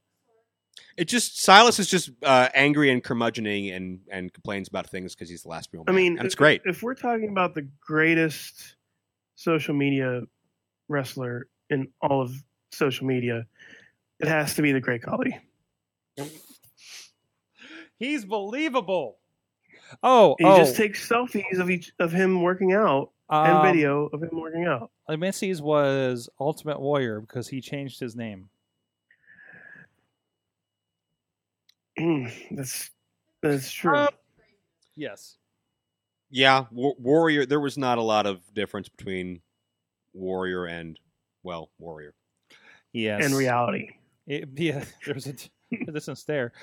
Hey guys, want to give a shout out to our good friends also supporting the show here. Speaking of some other places you can chat about some professional wrestling, our good friends at Occupy Pro Wrestling, Alex Cars and the crew doing some great podcasts. Now part of the Sorgatron Media Podcast Network and Wrestling Mayhem Show. Thank you so much for joining the crew here. Uh, but uh, whoop, whoop, whoop, whoop, there we are. Pro wrestling is a wild and crazy sport, and Occupy Pro Wrestling uh, is here to look at what makes it fun. Uh, you, it's featuring articles and blogs. And whoop, that nope, there's a thing. Nope, nope. We I lost my video. Sorg- I'm sorry. That thing. that Sorg, thing what are you out. doing? I, I broke I broke my visuals. I'm sorry. Uh, nobody on the podcast cares. Uh, featuring articles, blogs, podcasts that brings you interviews with fellow fans. Uh, Occupy Pro Wrestling is putting the smart back in smart mark. Check it out at occupyprowrestling.com. And thank you so much. Go check them out. Uh, they're on TuneIn. They're on all your podcasts, and they like to re uh, reshare all of our shows as well. Uh, a great uh, supporter over the years, and we're we're happy to have them on the network along with us. Thank you so much for them. OccupyProWrestling.com. All right, so uh, Joe, I, I Hey, I had posed a little bit of a challenge. Of course, you uh, are on the YouTubes uh, with Ring I of am Honor. on the Yins tubes You're on on the Yins tube. on your W dots. doing a Future of Honor, not Women of Honor, right? I did. I did one episode of Women one of, of. Honor from Yes. from Chicago, coincidentally enough. and they didn't let you do another one. um, no, not that specifically, but any of the Women of Honor uh, matches Mm-hmm. that are also with in conjunction with TV airings. Okay, so that's separate. the okay. DVD, the VOD usually has Ian at the helm, but that was an extra women match that was web exclusive. Okay, so, So, I'm pre- I, pretty much anything that is web exclusive goes to me. you are the voice of the Ring of Honor YouTube. The okay, I'm, I'm I'm a voice of the, Ish. the Ring of Honor, Ish. the Ring of Honor YouTube that doesn't end up anywhere but YouTube and, and social media. I, I've done a couple Honor Club exclusives as well. Um, that are a lot of fun. But yeah, I'm involved. I think it ba- this is basically just an intro to get to your point. Yes, I do things with Ring of Honor is what we just took seven minutes to accomplish. yes, absolutely. Um, but anyway, so so uh, Matt, I've been I've been and not that I've been really up with the product myself, just for time restraints, but I have been trying to talk Mad Mike into reaching out and getting into Ring of Honor for a long time here, and I, I wanted to get you guys together to confer on this. Uh, now, Mike, what has your issue been with Ring of Honor? Um, couple different issues. Mm-hmm. Um, one, it's not as easily accessible for me. Okay, that's one thing. Uh, which I mean, uh, I can get around that. Yeah, But- I mean, they're, they're, they're, it, it is seems to be pretty fairly available online too for the at least the episodes, right? The episodes are uh, broadcast free on FITE FITE Mhm. app. We've talked about that earlier. Um, all through Honor Club.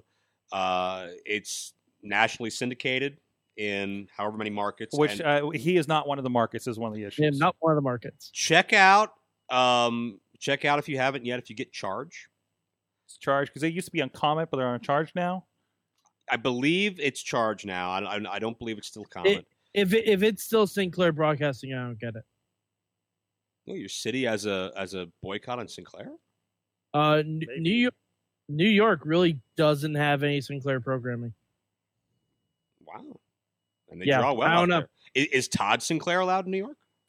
I, um, but but my oth- my other issue, apart from availability, is like I, would get into Ring of Honor. They would have a big pay per view event, and then I would be very excited for the fallout of the pay per view, and I would not get that fallout for a month and a half. Because it would always be like there'd never be any direct like shows directly after the pay per view that would mean anything in terms of the stories that they told the pay per view, and that's a huge disconnect for me. And that's a point I see, and that's something that uh, that I've detected. They usually do tape television the night after, but it Mhm. takes you know week or two to edit and, and get in rotation, and, and if they're backlogged with with some of the other tapings. Um, I get why that's pet peeve, but I think if any of us stopped watching wrestling because of one thing that bothered us, we'd have checked out in like '95. I mean, to to me, um, here's the example I've been using to people lately, and I'm not taking credit for this. I stole this from somebody. So if whoever I stole this from is watching, please tweet me. Um, WWE is the McDonald's of wrestling promotions. And they're going to make the most hamburgers. And their business model is configured where there's really no way they're not going to sell the most hamburgers. Doesn't mean they're the best hamburgers. Um, a place like Ring of Honor will give you a much juicier and more succulent burger.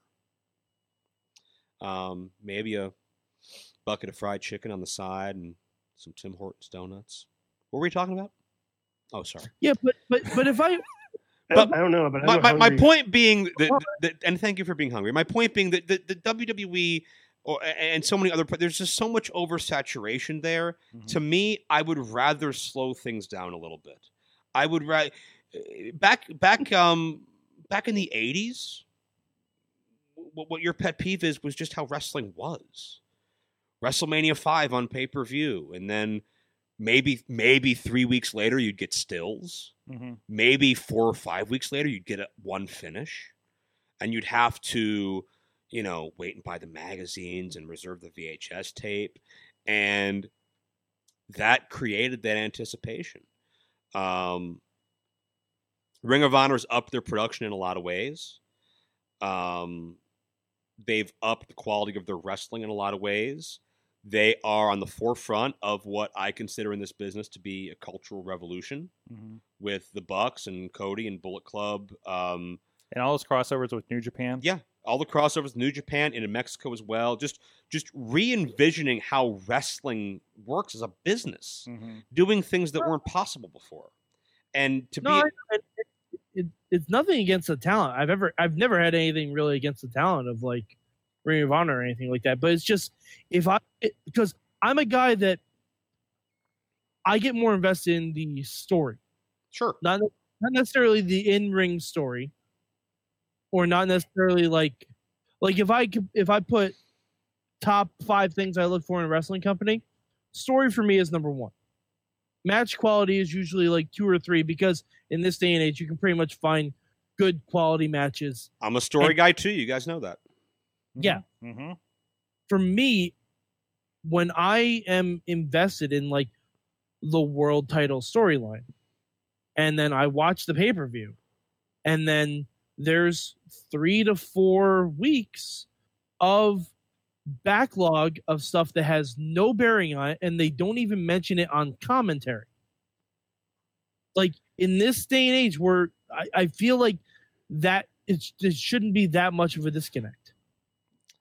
It takes me complete. I, I understand what you're saying about the '80s stuff, Sure. but this day and age, like I feel like there like do a live event center or something like that where you talk about it. Well, I mean, l- let, let me throw this at you from another perspective.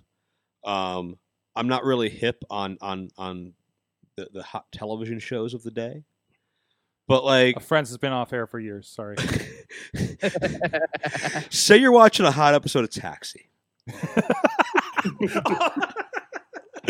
no, like my thing is like if I'm watching if I'm watching the season finale of Mr. Robot and I gotta wait six months to find out how the scene ends, hmm yeah, I'm pissed, but I'm I'm right there with the popcorn season premiere night.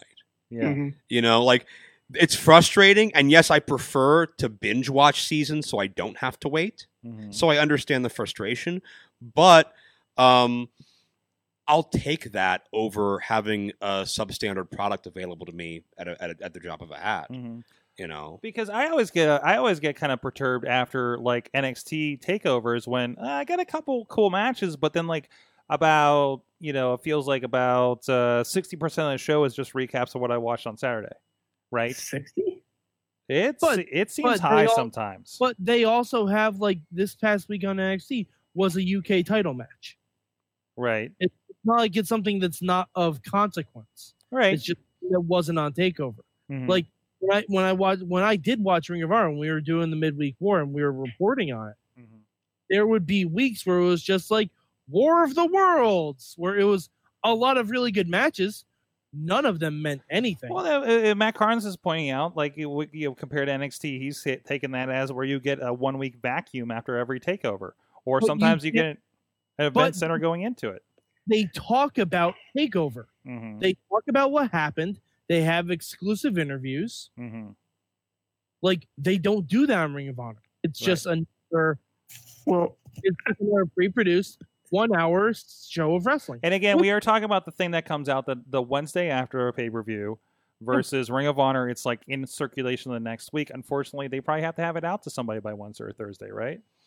I would think so. I don't Like I mean, not knowing entirely like the Yeah, I'm production. not- I know it's different when you syndicate and have to deal with all that kind of stuff. Yeah, when you're when you're I- dealing with dozens of different markets, without a doubt. Yeah, And when I produced TV with, with Prime Wrestling, you know, we had the resolutions. yeah. You had to dance this. We, we we had we had the Super Show, we had the live pay per view, hmm and then we.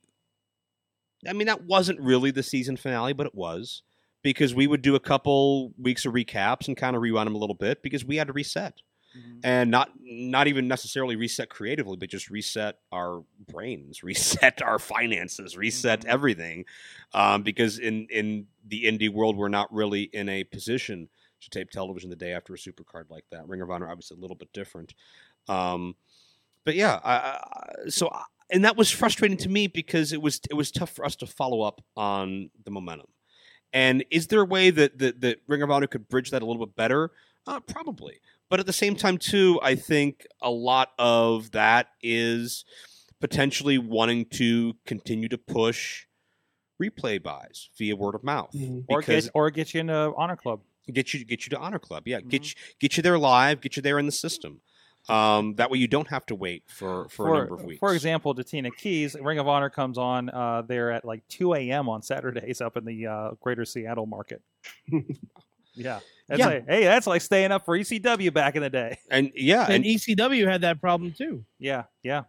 ECW had the exact same problem. But the ECW also was coming off that era where the WWF superstars and stuff were doing the things that we were talking about. Yeah. So, um, like Raw was just becoming a thing and eh, when they were starting up. So, be interesting. Yeah. Um, But I mean, e- So- e- even even if the programming is cold from a a, a, a pay per view standpoint, mhm. you still get quality wrestling. You still get advancement of characters, even though it, it's not in the the um the level of depth that you would have leading up to a pay per view. You still get that little buffer to Mhm. keep your attention. It's it's um again not not to use a dated reference, but WWF pay per views used to be on Monday nights. Monday nights is Monday nights are when they would air primetime wrestling. Mhm. So there were time there were episodes of primetime wrestling you could probably find on the network right now, not the IndieWrestling.us network, which is far superior, but that other network. Five ninety nine seventy day trial. IndieWrestling.us. Um, where they would do basically a lame duck primetime wrestling. Mm-hmm. where Gorilla and Bobby aren't even there. It's Lord Alfred Hayes and Sean Mooney or Tony Schiavone or somebody. And we're just going to a house show so we can watch Barry Horowitz wrestle Terry Gibbs. because because the illusion is all the uh, all the big stars are on the pay per view. Um, and that was weird because they're you're competing with yourself. Mm-hmm. And it didn't make much sense. Um, kind of, and kind of WWE does that with 205 Live versus Ms. and Mrs. right now. Uh, yeah, well, I mean, Yeah. but it, there's just so much going on there. Yeah, it's it's impossible. For, but yeah, I mean, everybody's got their own little way of, of, of getting around the production delay. Mhm. Um, to me, I mean, I think Ring of Honor is best enjoyed um, cross-platform. Uh, when I first started there, there were three different timelines because you would uh, tape your television for HDNet, Mhm. and you'd sometimes do double tapings and have eight weeks in the can. Mhm. You would do your live iPay per views, which weren't terrestrial pay per views yet, but they were still your four or five big shows that aired special. And then you would have the DVD straight to DVDs that I would do. Um, and you have to kind of figure out okay, when's this pay per view airing? When's this episode of TV airing? When is this DVD being released versus when was it taped? What are we talking about? When? What are we not talking about?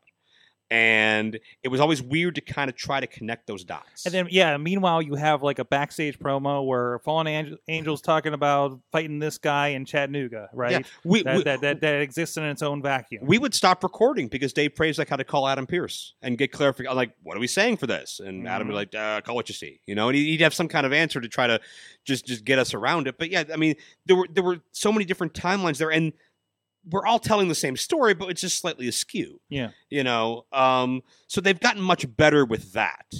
Um, can they do more with with what you know they're doing with the timeline? Possibly, but working on a, such a smaller, smaller, smaller, smaller level than Ring of Honor, and Yeah. knowing the pain of overextending a staff yeah. and trying really, really hard to get a deadline going, Yeah. and having the guy that, that you know the two or three guys you trust the most, but they're still a day late. You know, um, God, that's so hard. And with you know, uh, I don't know what budget they're working with. I don't know what what staffing they're working with. I know things have been so busy with the UK tour and everything Mhm. going on with so many other guys doing all in and the New Japan thing. That's not me making excuses. Obviously, they're doing this on purpose, and and there's a there's a method to it. Either because they want to get the casual fans into the subscription method, online with FITE, um, or because they feel that there's there's enough of a disconnect between the diehards and the casuals on syndication that they can have those two worlds and kind of present them in their own way that's easy for either side to Yeah, digest. able to onboard a lot of people, right? There's something Yeah. for everybody. I mean, Um, and and by the way, speaking of which, uh, before we move on here, um, uh, this was uh, passed me by producer Missy. Thank you, producer Missy. Um, apparently, All In is going to be available um, after the fact um, on New Japan World. ah, So that's a pretty big thing. Myself, who's busy Saturday night because of all the wrestling shows, right, uh, that that's going to be a good option as far as I'm concerned, since I can't watch it live Mhm. anyways. absolutely. So, so there you go. If you have a busy weekend because oh my god, so much wrestling, uh, yeah, there's an option for you for uh, checking that out for 9.99 yen. All right, hey, moving on. Uh, thank you, thank you so much, Joe and Mike, for uh, uh, chatting about this and kind of revisiting Ring of Honor here. And uh, we haven't talked a lot about Ring of Honor lately, just because there's so freaking much to talk about. Uh, but uh, definitely worth a look over there. And it, it- again, every time they're in town, if I'm not busy, I'm down there watching a show, and I am impressed every time, and it's, it's so much fun every time, and gets bigger every time too. Oh yeah. So like I'm watching some of the TV lately, I'm just like I can't believe like how big the set is now and how it looks. Versus I remember the first couple of shows on Sinclair, I was shaking my head on how bad the camera work was.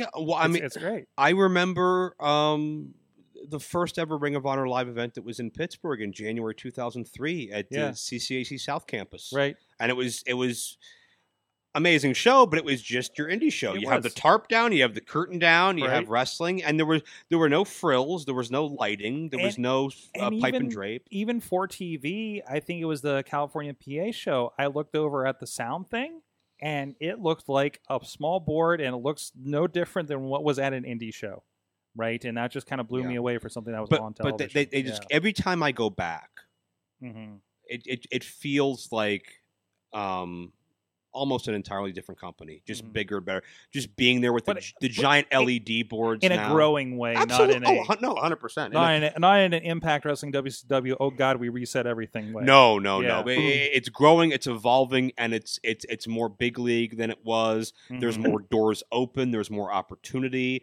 and there's more moving parts. absolutely. And and you know to watch it grow before your eyes, like I.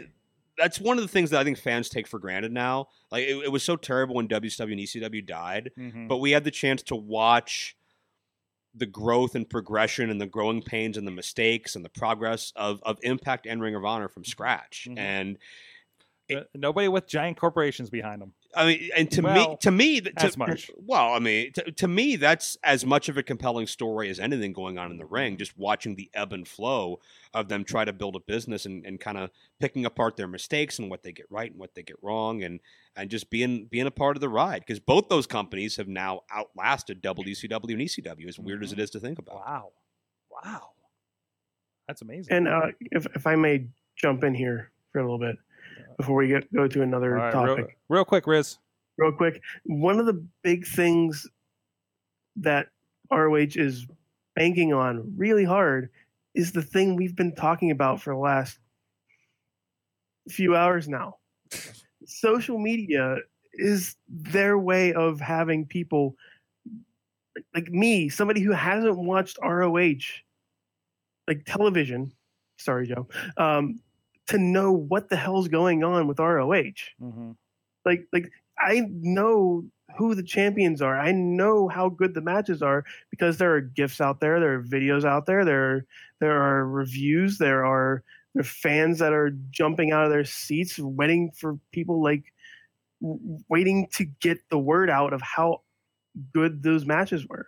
Like we didn't have to wait. We don't have to wait now for uh, choppy eye pay per view that that were always not working. Mm-hmm. We have instant.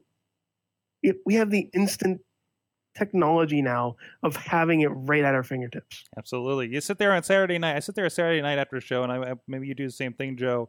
And I'll sit there and just look through the Twitter for Mayhem Show and Indie Wrestling and just see uh, what happened tonight and where and what what's going on out there because so much has happened, and you get to respond to it. There's always, and honestly, I'm going to be doing that more than ever this weekend Mm-hmm. because I'm going to be Yeah. not off the grid, but I'll be out of the loop. Mm-hmm. You know, I'm I'll be in Vegas doing four shows in two days, hmm so I'm not going to have time to follow uh, what happens on Starcast and All In and uh, uh, you know this this battle royal. whatever crazy shit I tweet from my Yeah, shows I mean, I'm doing. I. I'm I'm interested in this 108 person battle royal. yeah, yeah. Um, I, I have a lot of friends who will be at that event. I have no idea how I'm filming it.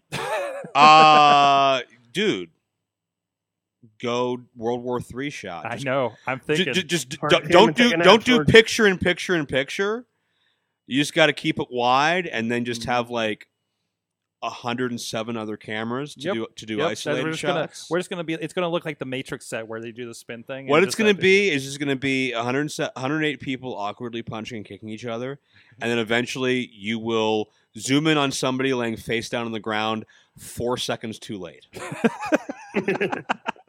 oh, just completely in style. But anyways, hey, you want to give a shout out to our friend Toddy over at Thrifty Podcast. He's sentimental attachment to things other people have uh, forgotten and tossed aside might only be rivaled by Virgil's sentimental attachment to his former WWE career. That's for you, Joe.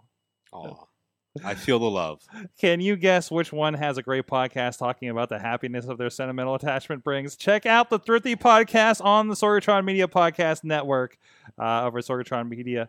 Our good friends there. Again, he's the one that filled our couch when he was on this show with all the wrestle buddies. And I talked to him. Uh, our buddy Toddy was at the Blackcraft Wrestling show. Um, and uh, and uh, uh, he has more buddies. He has more wrestle buddies to bring next time. So I'm excited to see that.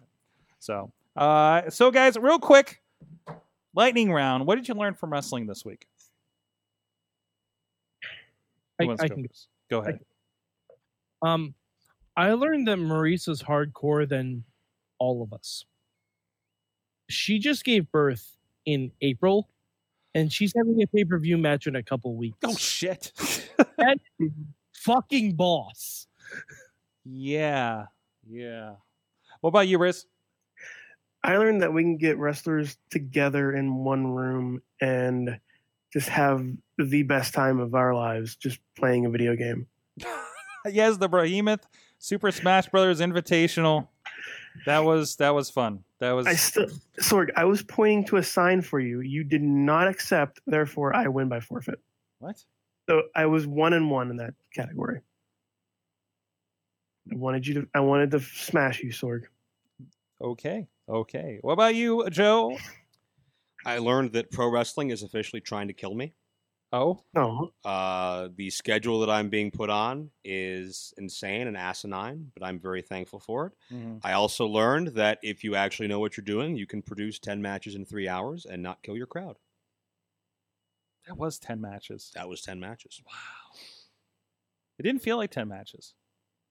Mission, mission accomplished. That, that was by design. That's good. No, that's good. Like usually it's like, oh god, there's ten matches, and then it's just like, oh, that was ten matches. Hmm Huh. Huh. Um, I learned. I learned that Jackson Jackson Jackson Stone has something about lemons going on. He really likes lemonade. Okay. I don't know. because he's, he's like his merch table, and he was never around for me to ask about it. But somebody else said something about it, and it's just like there's his shirts and his pictures and just lemons. Yeah, I don't. I don't believe that's a tribute to uh, esteemed local indie referee Jake Lemons. Um, shout out to Aaron Bauer McGuire for the Lemons reference. Hmm. Uh, Jackson Stone is. I mean, he's the suplex shogun. yes, impressive. So there's there's a That's bit of my that's my second time seeing him. there's a bit of a Japanese influence there. There's Mhm. certainly, you know, uh, so many great suplexers you can compare him to. But it's one of those weird things where, and, and it's kind of gray area as far as our theme of the night, as far as what fits the character on social media. I just think he likes lemonade. That's good. Lean into and he it, really likes talking about it. If it gets him free lemonade, I mean, which may or may not be why I've repeatedly mentioned KFC and Tim Hortons. Missy learned that you shouldn't be a jacks off. There's this wonderful Yeah. image going around of Jackson Argos saying, "Don't don't be a jacks off." Be a Jackson. N- Ah, oh, that's one way to Mm. turn it. I hope Sort- he, I hope he I didn't do- hear that. I do have a clarification. hmm Uh, in the poster for the hot topic, it is actually M and M's and not Skittles. The Paige is eating M and M's. Okay. I think it's probably peanut M and M's. I'm not sure. I'll double check on that. Okay. Uh, I learned that uh, Paige's mom is still wrestling, and I had no idea that was her until she came out. I'm doing I did, again. I did the wrestling math. I'm like, like I watch and I'm just like, Knight, Saraya Knight. Like I feel like I should know that name. Then I realized, oh shit, that's her family name. And I asked somebody, uh, cameraman Rob, and and she he confirmed, and then she did a run it. So that was interesting. Also, a, delight, a delightful lady that flipped off the crowd the entire match. Fantastic. Um, Alex Miller learned that if you play a if you play a live band at a wrestling show, don't mess with the lead singer that went to prison.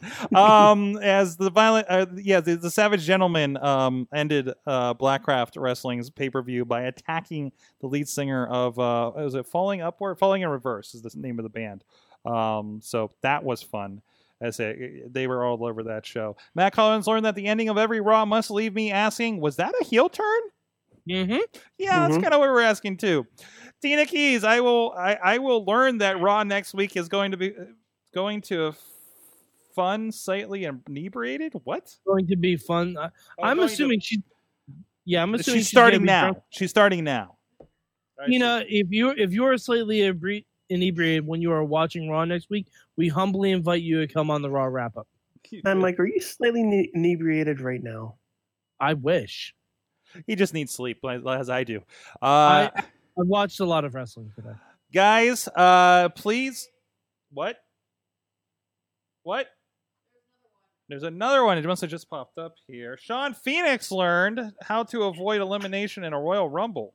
Oh yeah, he was in the Battle Royal at Blackcraft and uh, attempted to be crowd surfed. The crowd was having none of it, but he did get back on the apron. Sean Phoenix always trying to steal the attention. You know, mm-hmm. I bet Kofi Kingston could do that at the Royal Rumble this year. yeah. Can I can I point out that Sean Phoenix almost burned my venue to the ground on Sunday? Yeah, what does that? he nearly caught my entire set on fire, and I don't have a good close for that story. Just Well, that then the stick was just left on the ground it was burning. laying there. It was laying there, and everybody's like, "Something should happen with this." very near fans. It was among the most reckless things I've ever seen. The fans were like, "Should I do something about this?" I was in gorilla like, should I do something about I- this? I, I- have so many questions that I, don't want to answer. Did I not witness a conversation about who is trusted most with fire in that venue earlier that night? Wouldn't have been my vote. Wouldn't have been my vote. Uh, All, all I have to say, I miss Aiden Vale. oh, he was in the Oh. chat room earlier. See, he misses maybe me too. Maybe he's still out there. Hayden Vale, Is he wherever still you alive? are. I, he was in the chat room. If somebody's using his account, I guess. Is there an Aiden Vale catfish that would like to talk to us? Oh boy. Oh boy. Uh, okay, that was that was okay. I was just checking my tweets, and that was the Sean Phoenix thing. Uh, anyways, thank you, Joe Dombrowski. Where can people check you out? You got a lot of stuff going on. Uh, my website is joe-dombrowski.com. You can click on my schedule that I've forgotten to update for the last nine months. That is completely useless. You're not making the cool images with all the dates that you're showing up on, like all the indie wrestlers are.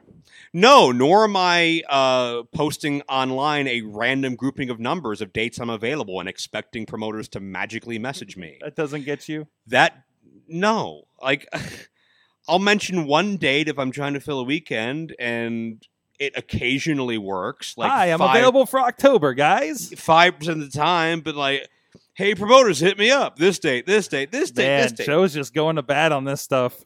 It just comes off as lazy to me. Like if you're a name, Yeah. you can do it. Yeah. Like Jeff Cobb can do it. Oh yeah. Brian Cage can do it. Uh huh. So I got Brian Cage. There you go. He actually, it's not how I brought, got, got Brian Cage because Brian Cage contacted me because no one, no one responded when he did it on social media. But um, And he and he did the, he defended the Impact Wrestling X Division X Division Championship against Trey Miguel, who is going to be on Impact in this next round of tapings. Wow. So- and that is the Powder Keg Show, which just went up on went up. POD at IndieWrestling.us. Um, but yeah, I, I, I think, uh, I think also, and I'm not going to go into side rant, but just the art of networking with promoters and and and how to sell yourself. Maybe we'll talk about that on Indie Mayhem. Something show. else we could teach. But joe-dombrowski.com. I've got all the premiere DVDs, all my personal projects, links to the MP4s. The Mhm. Vimeo links are slowly going up. Um, Hey. On my end, Oh, okay. they're up on yours. I just haven't gotten around to it because people don't leave me alone.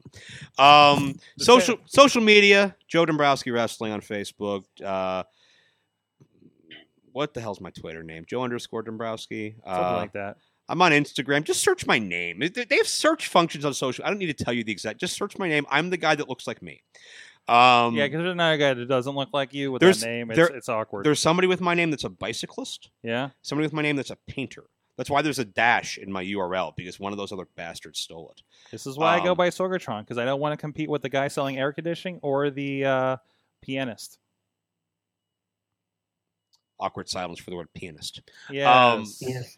But yeah, I'm on Facebook. I'm on the Twitter. I'm on Instagram. I will be this weekend on expolucha.com.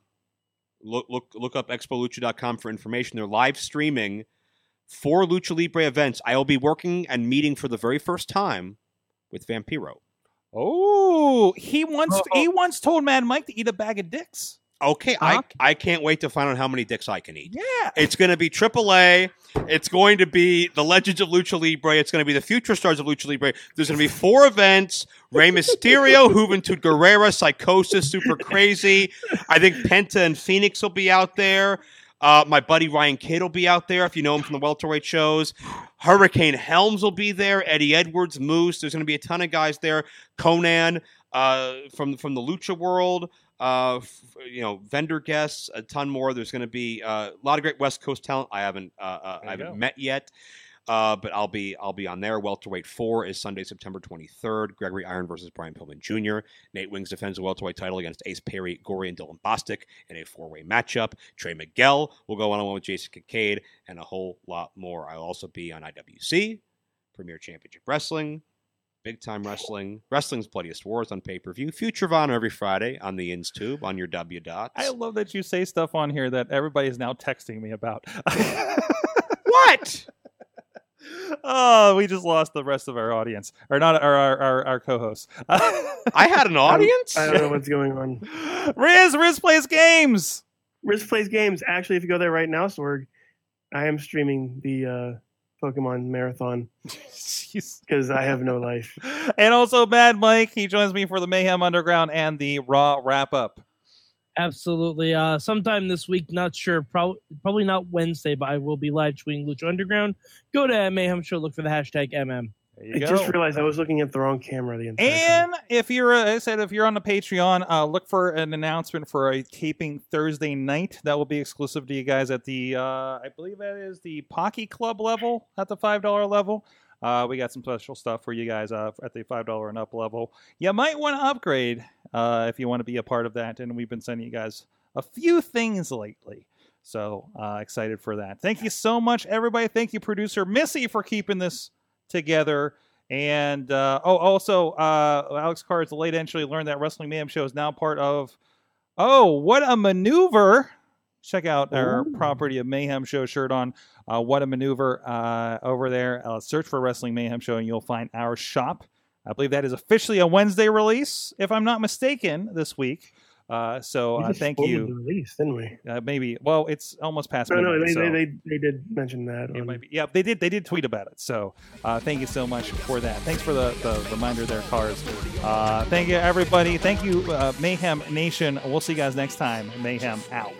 wait, just wait, just wait, just wait, just wait.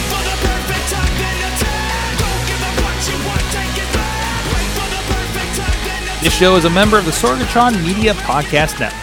Find out more at sorgatronmedia.com.